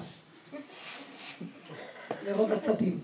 אז, אז הייתי בסכנה נוראית. אז רק בכיתי שאני לא אפול למסכנות ורחמנות. ונאבקתי להיכנס בו כי זה הציל אותי מהמסכנות. אין אני בכלל שיהיה מסכן. מי זה המסכן העלוב הזה? אני כל מיני נפש שמתמצכנים. זה החיים שלי, כמה השקעתי בהם, מה לא עשיתי. זה מה שמגיע לי מהם. ככה זה נראה. עד מתי הם יבואו כבר לאמת, ומה זה נראה פה, וככה זה נראה כל העולם. לא רוצה את המחשבות האלה, זה לא עולם שלי, זה לא אכפת לי, כלומר רוצה ליהנות ילד קטן שמתוק לא טעים, לא טוב, לא מפונק, שעון על השם, והוא מחבק אותו ונהנה ממנו, וככה אנחנו צריכים להיות. הוא, שאם יש מילה כזאת, השם מת כבר שנחזור אליו, הוא יפנק אותנו מהטוב שלו. אנחנו טיפשים, אנחנו גדולים, ולבד אנחנו גם עצמאים ואחראים מאוד, ואנחנו נסדר את חיינו ועולמנו. וכל אחד נדפק יותר גרוע מהשני. כי אנחנו בסכנת עולם, כי השד הזה מוליך אותנו. תזהרו, וזהו בלי חשבונות. ומה ראיתי שרציתי להגיד לה? עשיתי הכל, כמעט הייתי בהתאבדות לברוח לתוך המקום הזה של הנשימה, אז יצאתי החוצה והלכנו באיזה, הלכנו בלילה, והלכנו בסוף, יש לה אוטו, ולקחה אותי למקום שמצאנו אותו פתוח בשעה ארבע לפנות בוקר ואפשר לשתות שם קפה. והיא קנתה לי קפה כזה טעים, הקפה הזה הציל אותי, אמרתי, הוא ישב לי רק אחיזה אחת עוד בעולם. וישבנו שם, והיה, ואחר כך אנחנו, הייתה זריחה, וראינו את הזריחה, והיה כל כך מתוק בבוקר, וירושלים המתוקה הזאת, ואמרתי, ריבונו שלום, התאבדתי, רק השם, אמרתי לו, השם יחשוב לי, אתה תחשיב לי את המאמץ הנורא להתאבד, רק להיות מסכנה ובייאוש. פחדתי מהמחשבות של המסכנות והייאוש. זה אמרתי לו תודה. הכל שווה בשביל המאבק הזה, וכל הזמן להיזכר בנקודה ולחזור לשם. ורק זה מה שהרגיע אותי עובר עוד יום ועוד יום, לקח לי איזה ארבעה ימים של זעזוע. זה מאוד קשה היה, אני הרגשתי גוג ומגוג, וזה לא הרגשתי רק שזה קשור אליי, ממש כאילו השם עושה משהו בעולם, ובסוכות זה כן, מקום שכתוב שתפרוץ, זה היה משהו מאוד מאוד פנימי. אני לא אוהבת את סוכות. אה? אני לא אוהבת את החג הזה. זה החגים, זה החג שאני הכי אוהבת. חנוק, חנוק. אל תאהבו כלום, תאהבו את השם ואת הנשימה, הרגע הזה. ומה זה השם? אני כבר לא יודעת מה זה השם, זה גם דמיון, זה הנשימה, ושטעים לי ומתוק לי. ואני רגועה, ויש תחושה פנימית, באמת אני יודעת שהוא חי וקיים, ממש שכינה עוטפת אותך פה. תדעו לכם, השכינה מתרכזת מאוד. די לסבול. די, היום הנשים, הבנות, אנחנו רוצות, אנחנו פראייריות של סבל, מטומטמות. הגברים יודעים איך לפייס את עצמם, והם הולכים מהמקום הזה. אנחנו מאוד בסכנה. כן. אה, עצה טובה שקיבלתי מחברה אה, שממש הצילה אותי במצבים האלה. אה, זה משפט אש התמיד תוקד על המזבח לא תכבה. אה, יפה. זה ממש במצבי כאבים האלה, ובהפרה, וב... זה ממש החזיר אותי. כל פסוק יכול, שמע ישראל גם, יש הרבה פסוקים, זה באמת ממקד. אבל אני אמרתי לעצמי, אני לא רוצה כבר פסוקים. אני רוצה ליצור את הפסוקים שלי, מהמצב הנפשי שלי. אני לא רוצה לקחת מהפסוק. מהמקום שבו אני... מה שהשם ישלח לי, לפעמים יכול לשלוח שמע ישראל, אבל העניין של הדיבור שנובע מעומק הלב ומהכאב, הוא המקום הכי נכון שאני נאחזת בו. זה כאילו, אני יוצרת את התפילה של עצמי, ואני תפילה. בסדר, זה טוב. באמת זה טוב, יותר טוב מה... כל דבר שיכול להציל אותנו באותו רגע מהשיגעון. יפה, יפה, יפה, מאוד יפה, בדיוק. להיאבק על זה, בנות, לא לוותר. שווה, שווה שאנחנו ניגע בנקודה הזאת, וזה צריך להיות דרוך ומהר. אל תתרחבו. כך הוא יגיד לי, אני אראה לו, אני אסביר לו, אה, שהוא ידע מי צודק פה. שיצדקו, שיגידו, שילכו, שיבואו. אין לנו פה כלום לא שלנו. הרגיעות והנשימה זה הדבר היחידי שאם אפשר להגיד, עוד ברשותו של האדם, כמה שיש לו בחירה. זו הבחירה האחרונה שנשארה לי, שהנשימה תהיה טובה, זכה, מתוקה, לא נגועה, לא מלאה הרס. זה כואב. תהיו רגישות למקום הזה ואל תוותרו. תתחננו להשם, תדברו. אני מוצאת את עצמי ברגעים של שקט עם עצמי, פתאום בא לי מחשבה, וואו, איזה סכנה פה, זה אומרת לו, אבא, תחזיק אותי, תעטוף אותי, אני לא יכולה, אני לא יכולה, אני רוצה להיות ממש שונה לך, ואם תיקחו תרחם עליי. פתאום הזכרתי שיש לי את הבן שאני צריכה עכשיו, צריך שידוך. פתאום אמרתי לו, אבא, אין לי כוח, פתאום באה מחשבה. אז הבנתי שהוא שלח לי מיד את המחשבה, כי באותו רגע שהתפללתי באה המחשבה. אז הצלבתי את זה, ואמרתי לו, אבל רק אתה תדאג לו לשידור, כי אתה יודע שאני בלי עיניים כחולות לא מוכנה. תביא לי מישהי שיש לה זה, ושתביא זה. כאילו, התחלתי לעשות את הבדיחות, מה שבא לי, אמרתי לו, אתה יודע רק, אתה יודע מה אני רוצה? מה שמתאים לו, שיהיה טוב בשבילו, ואני לא מוכנה אפילו ככה להתאמץ על זה. עד אליי תסדר, כי אני לא יכולה. ילד קטן יכול. אני ילדה קטנה שלך, אני לא יכולה. מה הדבקת עליי את כל הילדים האלה בכלל? מה אתה רוצה שאני אעשה? אתה חייב לטפל בהם, בבקשה, אבא, התחלתי להתחמם, לא. אבא, אבא, בבקשה, בבקשה, בבקשה. אתם יודעים, זה כאן אבא, בבקשה, מתוק, אני יודעת שאתה כי רק אתה יכול לעשות הכל. תן לי להיות במתיקות. אתה הכל יכול, אתה אבא מיליונר עשיר, אתה הכל יכול, הכל שלך. למה אנחנו סובלים פה? מה, אתה לא יכול לסדר לו משהו בדיוק צריך בשמחה ובטוב לבד, בלי ביזיונות, בלי חרפות, בלי כאבים, בלי מריבות, בלי... לא יכולה יותר עם כל השידוכים החרדים האלה, אין לי כוח. מה אני יכולה לעשות? אני בגיהנום הזה. אבל אתה רק יכול לעזור לי. תתוודו לפניו הכל תראו שהוא יסדר להם. זה לא רק החרדים, זה כולם, השידוכים זה כבר הפך להיות, זה לא פשוט. אבל מה גם שזה באמת לא פשוט, וכל דבר להביא אליו, לדבר, לבקש, להתחנן. והוא שולח מחשבה, תבינו שהוא שלח כדי שתרימו את זה אליו בתפילה, וכן הלאה, אבל לא להתרחב איתה. והאני מתחיל לסדר אותה. אתם קולטות מה אני מדברת? תתעקשו על זה. אם לא, זה הופך להיות כאבים. כאילו, הוא אומר, אה, את לא רוצה אותי, שלחתי את זה שתחברי את זה אליי, ואת התרחבת שם וזרקת אותי, אז בוא נראה אם את יכולה לטפל בזה, ואז היא מתחילה לגדול ולצמוח והיא עוקצת, ואת אומרת, אוי ואבוי, כאבים, כן.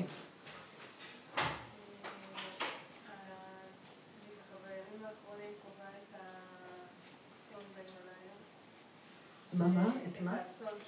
אה, כן, שמענו, כן. אני שואלת את עצמי איך במקום הזה,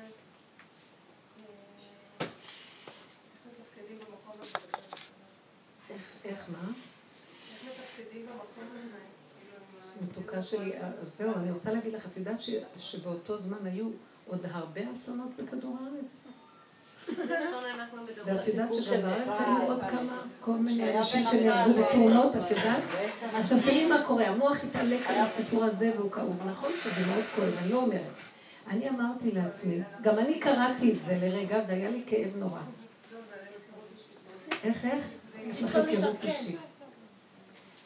זה, זה כאבים. אני מפחדת מהכאבים, אין לי כבר כוח להכיל את כדור הארץ ואת כל המאורעות שלו, ואין לי כוח להכיל את מה שקרה בדורות שלנו, שהכל פתוח וכולם יכולים לעשות, יכולים לעשות הכל, לא חיים את הסכנה, ונוסעים. זה קשה מאוד הדברים האלה. כל הזמן את שומעת אסונות בטיולים האלה, וסיפורים לא פשוטים. וככה זה נהיה, ואז אני אומרת לעצמי, היה לי כאבים מאוד גדולים ממה שהיה שם. גם אני קראתי את הכ... עכשיו, שנסעתי, גם אתמול ראיתי במודעות, שנסעתי אז היה עיתון וראיתי את הכותרת. ואמרתי, ישר ראיתי, מה זה הדבר הזה? למה, מה השם רוצה? אמרתם, אני לא יודעת, אבל אני, אני קוראת את המפה. הוא רוצה להגיד לנו, תתכווצו, תתקטנו, תשובו. מה אתם, איפה אתם הולכים? מה אתם רוצים? החיים זה ערך עליון כדי... אני הבאתי אתכם לפה, שתהיו כלים שלי, תתמקדו בי ותהיו קשורים איתי. ותהיו קשורים איתי ואני אשמור אתכם קשורים איתי. אבל אתם הולכים, אתם, אתם, אתם מלך העולם מדי. את לא מבינה מה קורה פה, אנחנו מלכי העולם. אז מה שאני יכולה להגיד, ללמוד מזה, וזה יהיה לעילוי נשמתה, ולבקש ממנו, אתה לא תצמצם אותי. אני גם מחפש לי כל מיני ריגושים וסיפוקים. ול, ולמה ולמה? מה אנחנו כל כך צריכים את כל המקומות והמסעות האלה והעולמות האלה וכלום? אדם סוגר את העיניים וחי עם השם, באותו רגע הוא יכול לנסוע אותו עד סוף העולמות. איך? אנשים חווים שם מתיקות גם. זה המתיקות הזאת שהיא שם, היא נוצרה בגוף הדבר כדי ממנה ללמוד לקחת איך יש בתוך הנפש, מתיקות. לא צריך את כל זה, אבל אנחנו השתגענו כבר.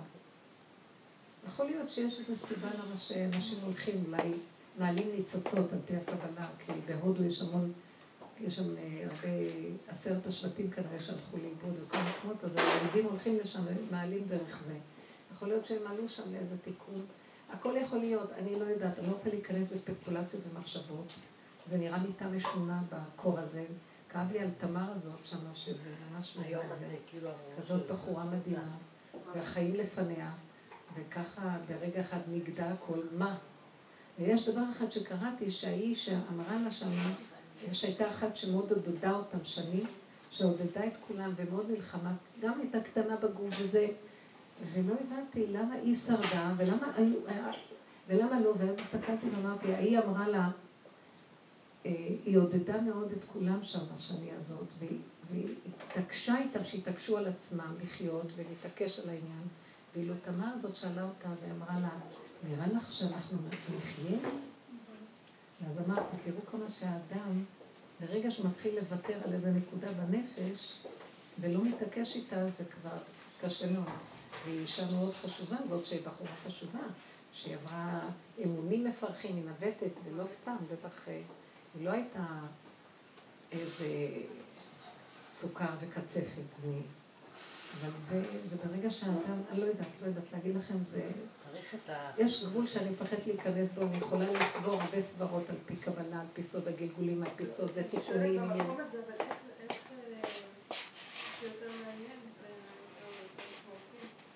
זה איך היא או איך את? תמקדי. את, את הולכת עם המוח רחוק שם, ואני גם יכולה, ואני מפחדת. מיד החזרתי. וכשהחזרתי, הבנתי למה העיתון נפל, ואמרתי ישר כדי, אתה רוצה אותי, זה סיבה שסובבת לי והתעוררו לי המחשבות, למה צריך להתרחב, זה מסוכן הרחבות, צריך לאכול בצמצום. פה, עם, עם הסיבות הקטנות שלנו, והתגדלנו מדי על עצמנו ועל הכל, אז אתה קורא לנו לצמצום. ואז אמרתי, זה שהיא עוזרת לי עכשיו לחזור לצמצום, אין לי השגה, אין לי הבנה, העולם שלך, אתה בעלות על העולם, אתה יודע סוד הנשמות והגלגולים, אני לא יודעת, אני יכולה לנסות לחשוב שאני מבינה, וקראתי ולמדתי הרבה, ובסוף הגעתי, תכלית הידיעה שלא ידעת, כל מה שידעתי, אני מרגישה שאני לא יודעת כלום. שנים של המון לימודים, לא, לא יתואר. ובסוף אני מגיעה למקום שאני לא יודעת כלום. ואז אני אומרת לו, אם כן, אני רק יודעת דבר אחד. היא, המקרה הזה עורר אותי לחזור לצמצום, אז שזה יהיה לעילוי נשמתה. שתהיה נשמתה צרורה, בצרור החיים העליונים, ושלא יהיה לה שום סבל ולא במעברים יש סבל, כמו שאנחנו מבינים את זה וכל זה, ושזה...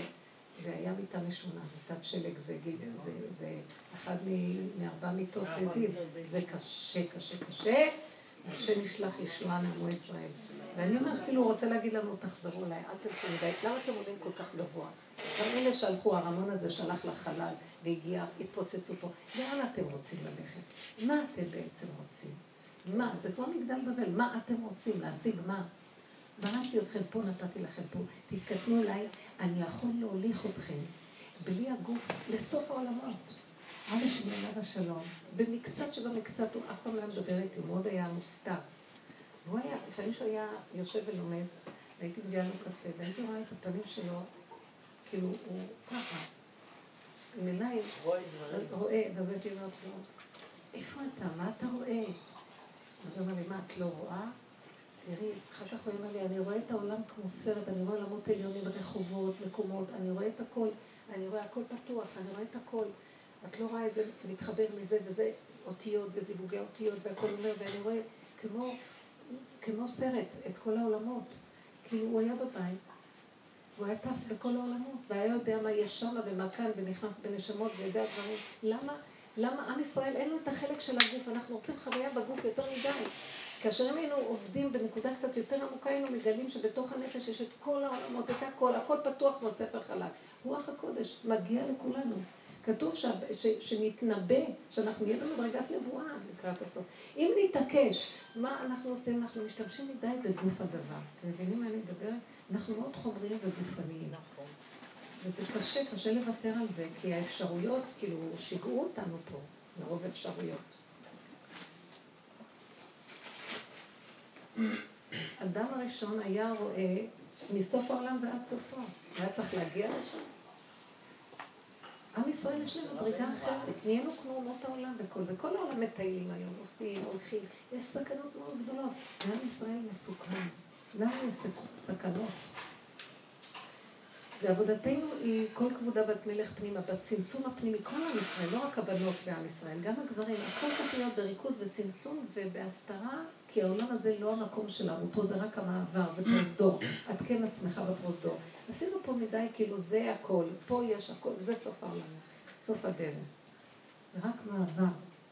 זה הכאבים, תזהרי לא להיכנס בזה מדי, וכל פעם שאני שומעת דברים כאלה, אני אומרת, אתה, אם אני קוראת בעיתון דבר או משהו, ישר כי אני מחפשת מה אתה מרמז לי בגוף הדבר, על נפש הדבר. אבל לא שאני אשאר בגוף הדבר. כי יש כאן מסר, מאחורי הסיפור יש מסר, שאני צריכה ללמוד ממנו משהו מעצמי, ולבקש רחמים על העולם. כי האדם נידון עם עצמו לבד, בינו לבין בורו, אין כלום, תדעו לכם. אנחנו לא יכולים לדעת, זה מאוד מוסתר. מאוד מוסתר החיים, אנחנו יודעים מי אנחנו, מה אנחנו, למה באנו, אין אנחנו יודעים איזה ביאה או שיבה, אנחנו לא יודעים מה כאן. אנחנו, באמת, האדם בא והולך, אני, אני קהלת מאוד, אה, אם תקראו אותו זה פשוט מדהים, האדם לא יודע כלום. והיו כאן גדולי עולם והלכו בינינו ואנחנו לא יודעים כלום, איפה הם, מה איתם, מה קורה, איך קורה, יש לנו כל מיני סיפורים, אבל לא ברור, לא מחויב המציאות בכלל. לא יודעים כבר. אם כן שקט, לחזור לאחוריך, אין לך עסק בנסתרות, תתבונן בהתמעטות, תחיו כאן ועכשיו ותבקשו שיהיה מתיקות, וכאן יורדת רוח הקודש לבן אדם. והוא ידע והוא יראה, והוא ישאל, שאל ממני ואתנה. תשאל ממני מה את רוצה. אני רוצה לראות, אני רוצה עכשיו לראות את הרי ההימאליה בחוש. הוא ייתן לך, הוא יפתח לך איזה ערוץ, הכל יש במוח. הוא ייתן לך לראות. אני רוצה לראות את גן עדן איך שהיו אדם וחבר, הוא יכול לפתוח לך ולתת לך, הוא יכול לטייל איתך בכל העולמות. נכון. ובושם היה אומר, ביטוי כזה היה לשונו. שהיה שמח עם הבן אדם שבא ואמר, אני מטייל איתך בכל העולמות. למה אנחנו הולכים על ה... כן, ה... זה קשה, אנחנו פרסנו את עצמנו מדי פתוח הכל, מדי uh, בסכנה. הגוף הזה הוא חשוב להשיג את המדרגה של הנפש שבו, ואנחנו מסכנים את הגוף מדי, הוא מת לנו, ולא משיגים את התכלית. ועל זה יש כאבים, השכינה כואבת. כן, התמעטות הדמות והצלם זה כאבים. חבל על החיים, בנות, תאריכו את החיים, אל תתעצבנו, אל תתרגזו, אל תעשו מאף אחד דמות ולא כלום, תאריכו את החיים בשביל לבנות את מדרגת הנפש שבדבר. וזה העיקר, ואין, מה אכפת לנו? אנחנו מדי אה, מתחשבים בעולם, רוצים להרשים את העולם, אנחנו מדומיינים מה חושבים עלינו, ואנחנו גם מאבדים את החיים שלנו. מה אכפת לי מה השני חושב עליי? הוא רגע פה, רגע איננו, מה לי ולא בכלל. כן. לגבי מה שהרבנית אמרה, גם בנושא של ביזיונות וגם מה כל אחד חושב עליו. כן. אז הסיטואציה הייתה כזו, בראש השנה בעלי נסע לאומן ולקח את אה, אחד הבנים. כשברור היה שזה הולך להיות אה, עימות עם, אה, עם, עם ראש המוסדות שלנו. עם ראש? ראש המוסדות, התלמוד תורה לא, לא מרשה לנסוע כן. לאומן. כן. לא יודעת אם לאומן או לראש השנה או לא משנה. אז זהו, עכשיו אני, הייתה לי שיחה עם בעלי, אמרתי לו, אני מבקשת אל תיקח את הילד, כי אני חוששת מהעימות הזה. הוא אמר לי, תשאירי לי את זה. טוב, אז פעם ראשונה בהיסטוריה באמת סתמתי את הפה.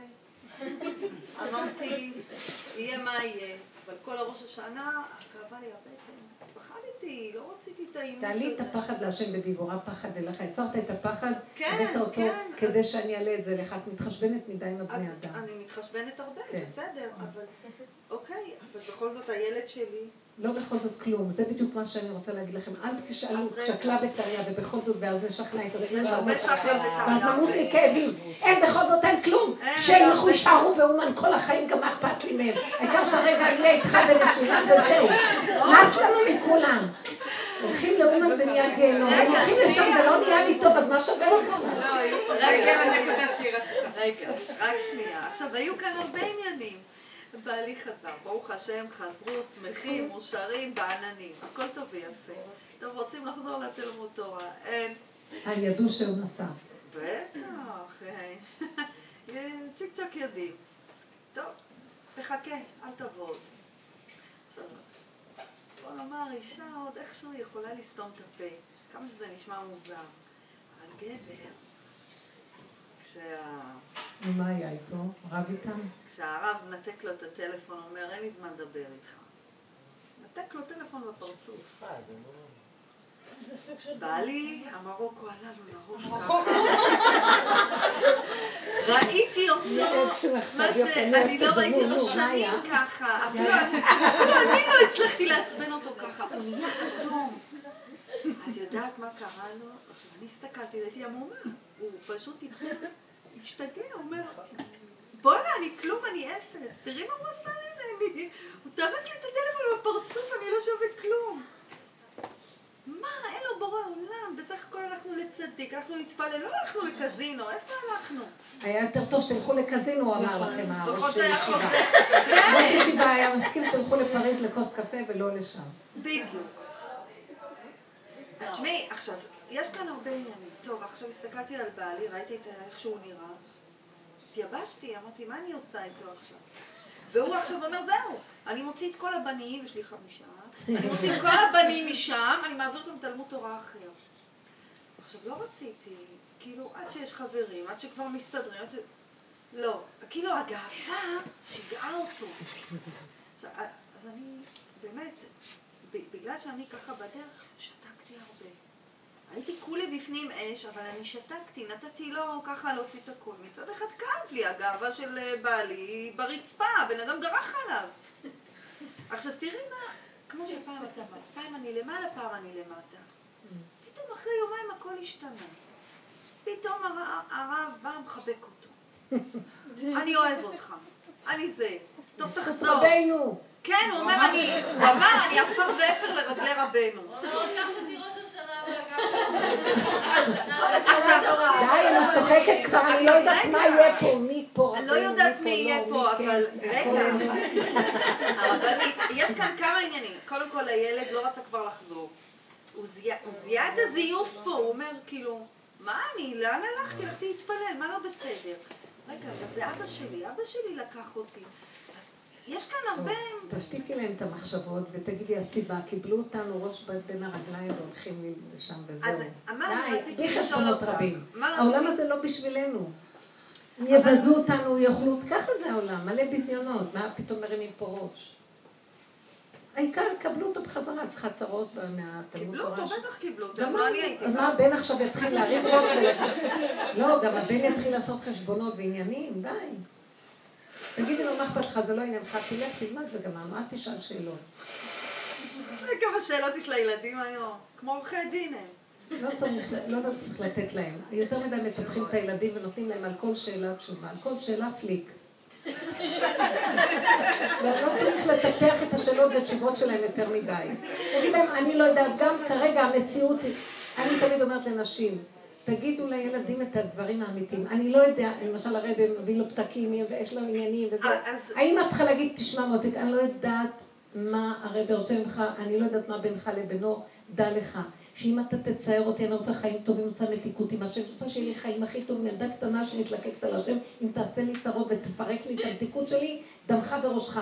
לא מעניין אותי מה תעשה בעולמך. תדעו לכם שהילדים מבינים אמת. אתה אל תביא לי את הצרות שלך מהתלמוד תורה. תסדר אתה את עצמך. הנה, ככה הרב אמר. הוא לא סתם ככה אמר, אתה אל תביא לי את הצרות שלך, שמעת? כל אחד יטפל בעניינים שלו. אתם רוצים להתדפק עם הרבנים? תלכו. אני כאן בתענוג עם עצמי, אל תביאו לי את הצרות שלכם. אוי, אני אומרת לכם, אמרתי את זה לכמה את- אמהות, פתאום נהיה שקט, הילדים הבינו את הדבר הכי נכון, סליחה. הוא כבר לא יעשה שטיקים ולא כלום, כי האימא אומרת, שמע, לא אכפת לי ממך כלום, אני רוצה חיים טובים. אתה, מב... אתה עושה לי צרות לחיים שלי, תטפל בעצמך, אני לא אבוא לגונן עליך, נקודה.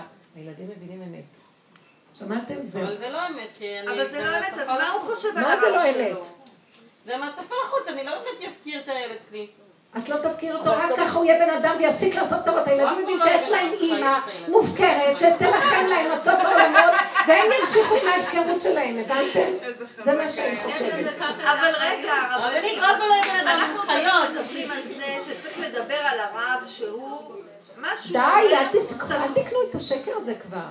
אתם אז לא מה, צריכים לא לדבר? לא מטוב ועד רע. הרב אומר אל תיסעו לאומן, אבל אבא לקח אותו, אז מי אבא לקח? אותך, נקודה. אל תפתחי את זה, אבא לקח אותך, איזה זכות יש לך? את לא יודעת אם יש לו זכות או הפוך. לא דיברתי בכלל. סליחה, אני רוצה להגיד לכם, אין איתנו כל מה יודע מה. שדיברתי עם עצמי, אני- אכלתי את אני, עצמי תדעו ככה. לכם, אני מבינה את הרבנים הליטאים שלא מרשים. אני מאוד מבינה אותם, ואני... ספרדים, מה? יש לי נקודה שאני גם בעד הנקודה הזאת, ויש לי נקודה שאני בעד רבנו, אני יכולה הכל, מי עוד רוצה? אני גם בעד זה, ואני גם בעד ההוא שיגיד הפוך. גם. אני בעד בעד כולם, מה? אני בעד אבל. תהיו חכמות. לא כל. דבר והנקודה שלו. אם הילד שלי שם, ואני עכשיו צריכה לסכן את, את, את התענוג הקטן שלי עם השם, סליחה, אני לא אגיד לבעלי לא, אבל אם עכשיו יהיה איזה נקודה, עבודתי היא כל הזמן איך להחליק שיחזור ויהיה לי שקט. אני לא מנהלת את העולמות, נמאס לי להתווכח על, על אידיאולוגיות ועל רעיונות, כל העולם מקבל ככה מדעות. מחלוקות ודעות, רבנים עם רבנים, ועניינים עם עניינים, וכולם שונאים, וזה אומר לא, והוא אומר, זה זה שטויות, זה כלום. כולם מדברים שטויות, וכל מה שהם אומרים, שיגידו עד מחר. קודם כל שההנאה שלי לא תתקדם מהעולם. אני רוצה חיים טובים, עם כוס קפה וקצפת. גם אני. אני מצטערת, תנו להם לריב עד מחר. אני לא בעד זה וגם לא נגד זה, ואני לא נגד זה ולא בעד זה, אני לא כלום. הבנת מה אני אומרת לך? הבנתי, אבל לא לא, יודעת איך כמו לעשות את זה. אשת און בן פלט, שאומר התרגום, אונקל, אה, יונתן בן עוזיאל מתרגם את הפסוק במשלי, חכמות נשים בנתה ביתה ואיוולת בידה תהרסנו. ואז אמרו חז"ל, זה אשתו של און בן פלט, חכמות, וזה, אז, וזה אשתו של קורח. והתרגום אונקלוס אומר, חכמות נשים בנתה ביתה, חכימיה דין נשיה זו אשתו של און בן פלט. מה היא עשתה שהיא חכמה? בנשים עשתה אחד ועוד אחד.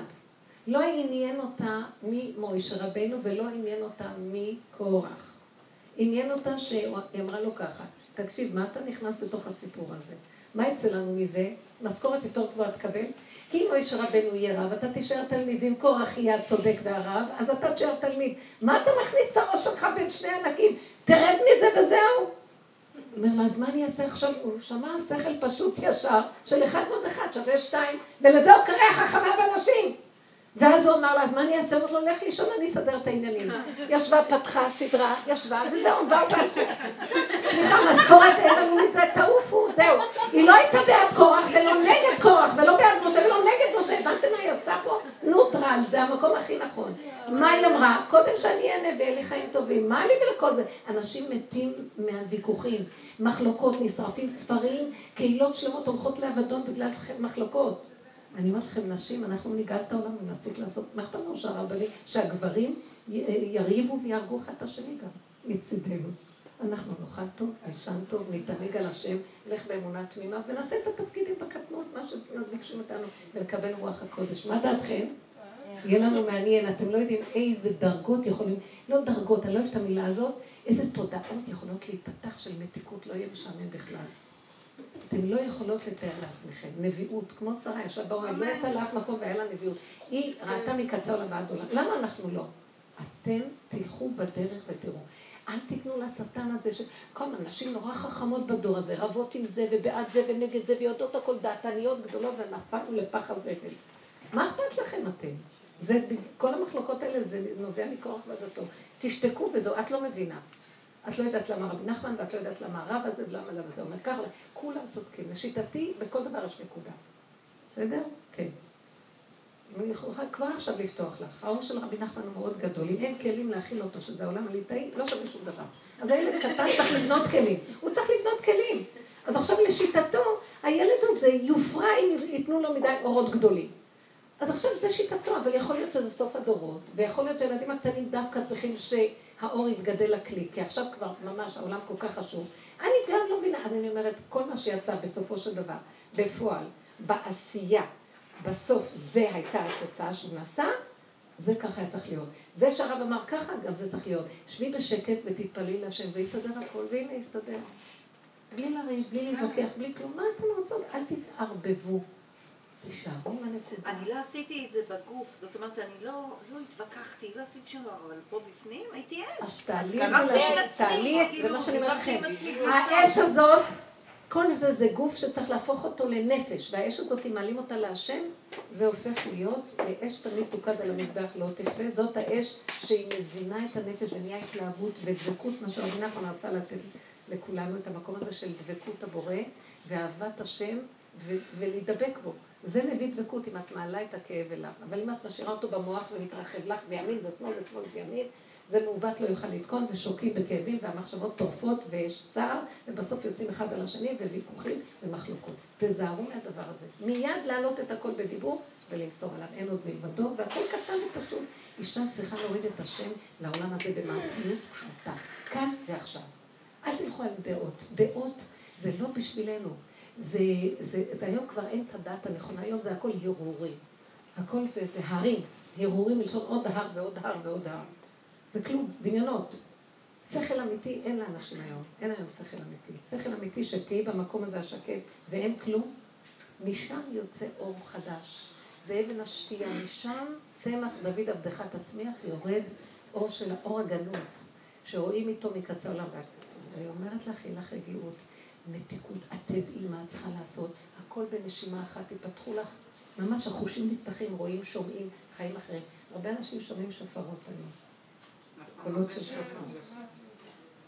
אתמול הייתי בשיעור ברחובות, ומישהי באמצע השיעור אומרת, אתם לא שומעים? אתם לא שומעים? אני שומעת. והיא אמרה שהיא שומעת שופרות, והבנתי שזה דבר פנימי כנראה גם, שזה דבר שקיים ושומעים את זה לידי זה היה אס.אם.אס של... מי? את שומעת?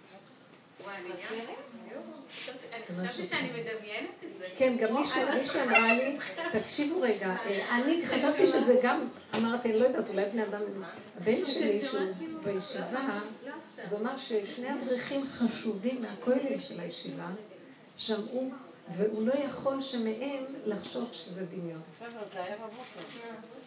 באלול תוקעים בשופר, אבל מה זה אומר? זה אומר שהעולם הכל קרוב מאוד, והשם רוצה להראות לנו שיש גילוי, עוד מעט יהיה גילוי. אז בואו נכין את הכלים, והשם יזכה לנו לגילוי מלכותו יתברך בשמחה במתיקות, בטוב לבד. כי זה כל האדם. מה אנחנו מחפשים פה? לכבוש עולמות. זה דמיונות של, של הצעירים, גם זה כבר לא קיים. רוב האנשים, אני חשבתי שאולי בגלל שאני מבוגרת זה ככה, מגיעים אליי אנשים צעירים שכבר כמה פעמים, בכל מיני צורות, אין אחת אומרת, אין לי כבר טעם בחגים, אני לא מרגישה את הטעם האמיתי שלכם, פעם הייתי מרגישה, צעירה, בת עשרים, אפילו לא. ומישהי אומרת לי, אני לא, אני לא מתלהבת כבר מכלום, אה, את יודעת, הכל כזה, אין לו ממש, אנשים צעירים מדווחים שכבר אין להם כוח לכל מה שקורה, אין, אין את החיות שפעם היה. זאת אומרת שהדמיונות מתחילים ליפול, והאמת היא מאוד פשוטה. אוי ואבוי לנו כשזה ייפול בבת אחת בכלל נוכל להחזיק מעמד. אין כלום, רבותיי. יש נשימה, והשם ייכנס בנשימה. וגם מה שיש לנו תורה והמצוות והכל, זה רגע אחד. הכל רגע אחד. יש רגע אחד שהוא מביא לך מצווה. יש רגע אחד שהוא מביא לך זה. שזה לא יהיה פה. צריך לרדת לנשימה כאן ועכשיו, והסיבה שהוא מסובב לנו, כל אחד והסיבה שלו. שלא נתהלך עם ספרים, חמור נושא ספרים. שנתהלך עם הנשימה והרגיעה והמתיקות של הביטחון בהשם, כי המחשבות מטמטמות, הן גורמות לנו לרגש, התרחבות הרגש, ואנחנו בסערה, והדמיון מתרחב עלינו, ואנחנו ממש בסכנה. ומפסידים המון רגעים יפים בגלל זה, כי הדמיון מתפשט והוא גונב אותנו. השם יזכה לנו לשוב אליו, זה נקרא שובו אליי, ואז אני אפתח לכם ואשוב אליכם. פיתחו לי כפתחו של מחט, אפתח לכם כפתחו של עולם. תפתחו לי את המקום הזה, שתהיו איתי. מה זה פתחו של מחט? זה פה. אבל מה יביא אותי למקום הזה? כי אנחנו כבר דור מקולקל, תרבות מקולקלת, הכאבים. תתחילו לשים ברומטר ותראו שאתם תגובות מהרבה דברים. אתם יודעים שאנחנו מדלגים על הרבה כאבים ואפילו לא חשים אותם מרוב שנהיינו גסים.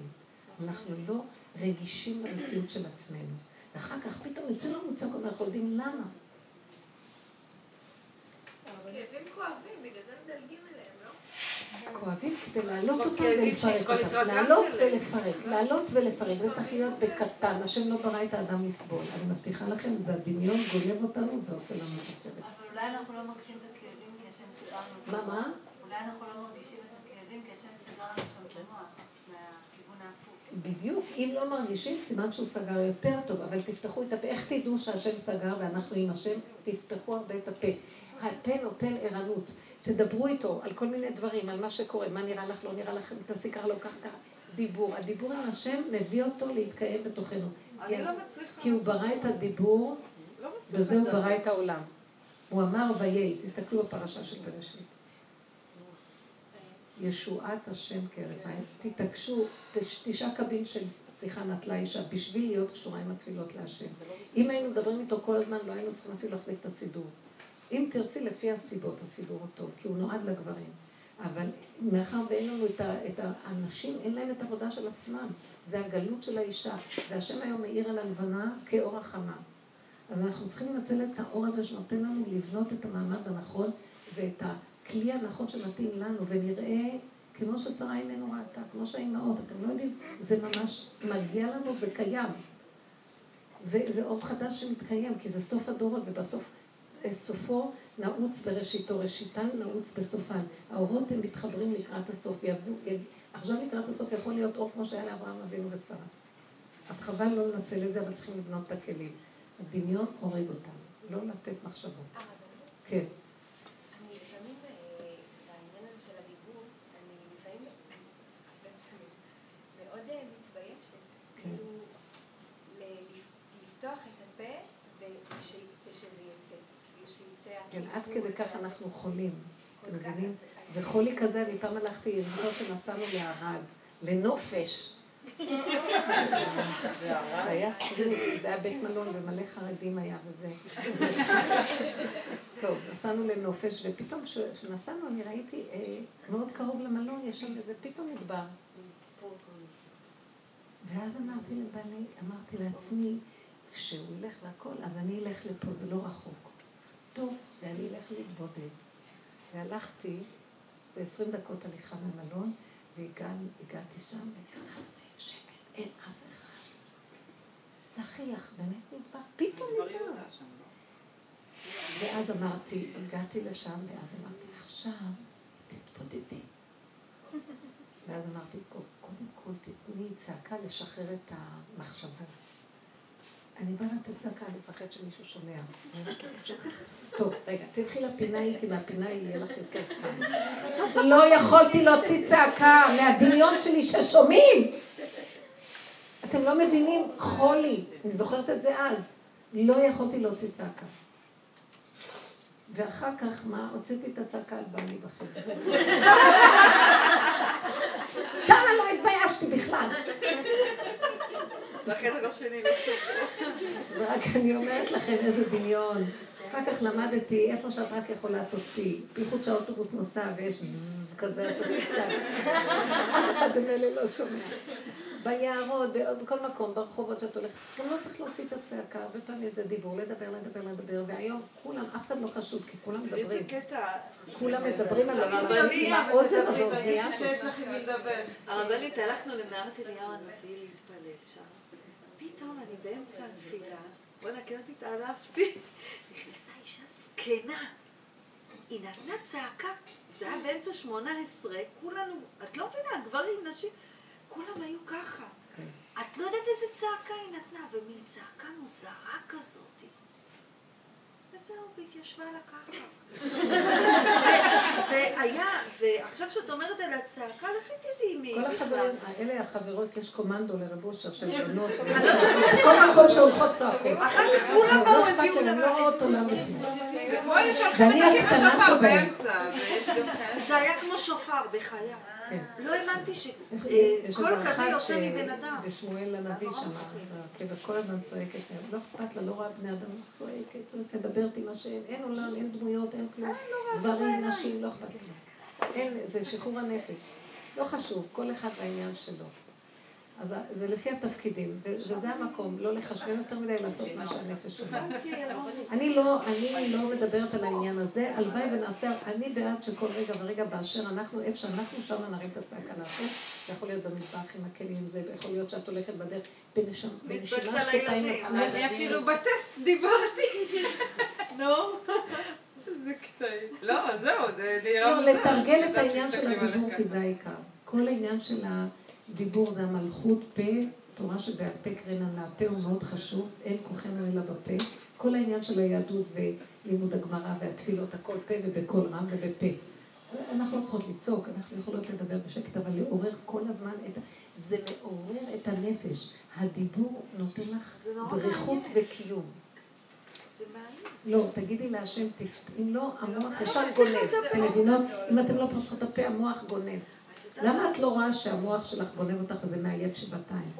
זה כאילו שיש עלייך איזה עומס שק שאת נושאת, את אפילו לא, לא אני לא יודעת יכולה מה. להסביר לך את זה, אבל הרבה פעמים, לא יודעת, אני לא יכולה לדבר. בסדר, כאילו פעמים שיש שתיקה. סתם, נגיד אני יושב מול בעלי, ויש לי מלא דברים להגיד לו, וזה לא יוצא לי מהפה. זה לא הכל כאילו ככה. ואחר כך הוא אומר את מה שאמרתי. מה שרצית להגיד. כן. לא, אין. לי כוח לדבר. כאילו, מרוב שאני עובדת קשה כל היום, כבר אין לי כוח זהו, לדבר. הוא מוליך אותנו, הוא גונב אותנו בכל מיני פעולות, עד שהתכלית והעבודה העיקרית. של החיים הולכ- הולכת לאיבוד. בסדר, אתן יודעות מה התכוונתי, לא התכוונתי שנשתגע, התכוונתי בכל דבר להכניס את ה... בינך לבינך, תדעו לכם, הידיד נפש, החבר הנאמן, האיש שיחה, זה אני עם עצמי, אין לי אף אחד יותר טוב מזה, אני אומרת לכם. או חברותא איתי בדרגה שאנחנו יכולות לעבוד ביחד ולדבר, זה הכי מתוק. בייחוד שנתקעים צריכים אחד עם השני. אבל זה היה דוד המלך, הוא מראה לנו את זה, גם רבי נחמן דיבר על זה. זה היום עבודת הדור, כי היום זה עבודת נפש, והנפש זה הדיבור. כן. וזה המקום הזה, וגם מתוך זה בסוף גם מגיעים לשתיקה, לך דומיה תהילה, אבל זו שתיקה, זה שתיקה לא שבלי צורמת. שתפתחי את הפה, הפה מדבר מבפנים. זה משהו פנימי שהוא מדבר כבר. רק לא המוח, רק לא המוח, רק לא המוח. המוח, כי מצפון תיפתח הרע. המפה של ארץ ישראל אין לה ראש, שימו לב.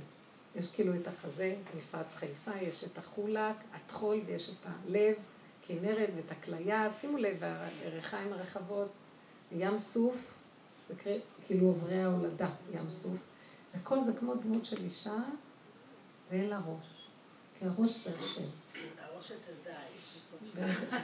ברגע שאנחנו מרימים ראש, יבוא דאעש. דאעש. השם יזכה לנו, אני מצאתי את עצמי מתפללת, והיה לי לחץ, כי בחג היו המון מטלות, ואני צריכה לחטוף את התפילה. אתה חונה לאדם דעש שמלמד לאנוש. אמרתי, די, אני לא אתפלט יותר. תודה רבה מתוקות. כל טוב, ישועות, בשורות טובות. וזה השיעור יהיה לעילוי נשמת תמר. איך, איך? נדב, בן טובה ומשה, ותמר. בצרה. בצרה, אמן.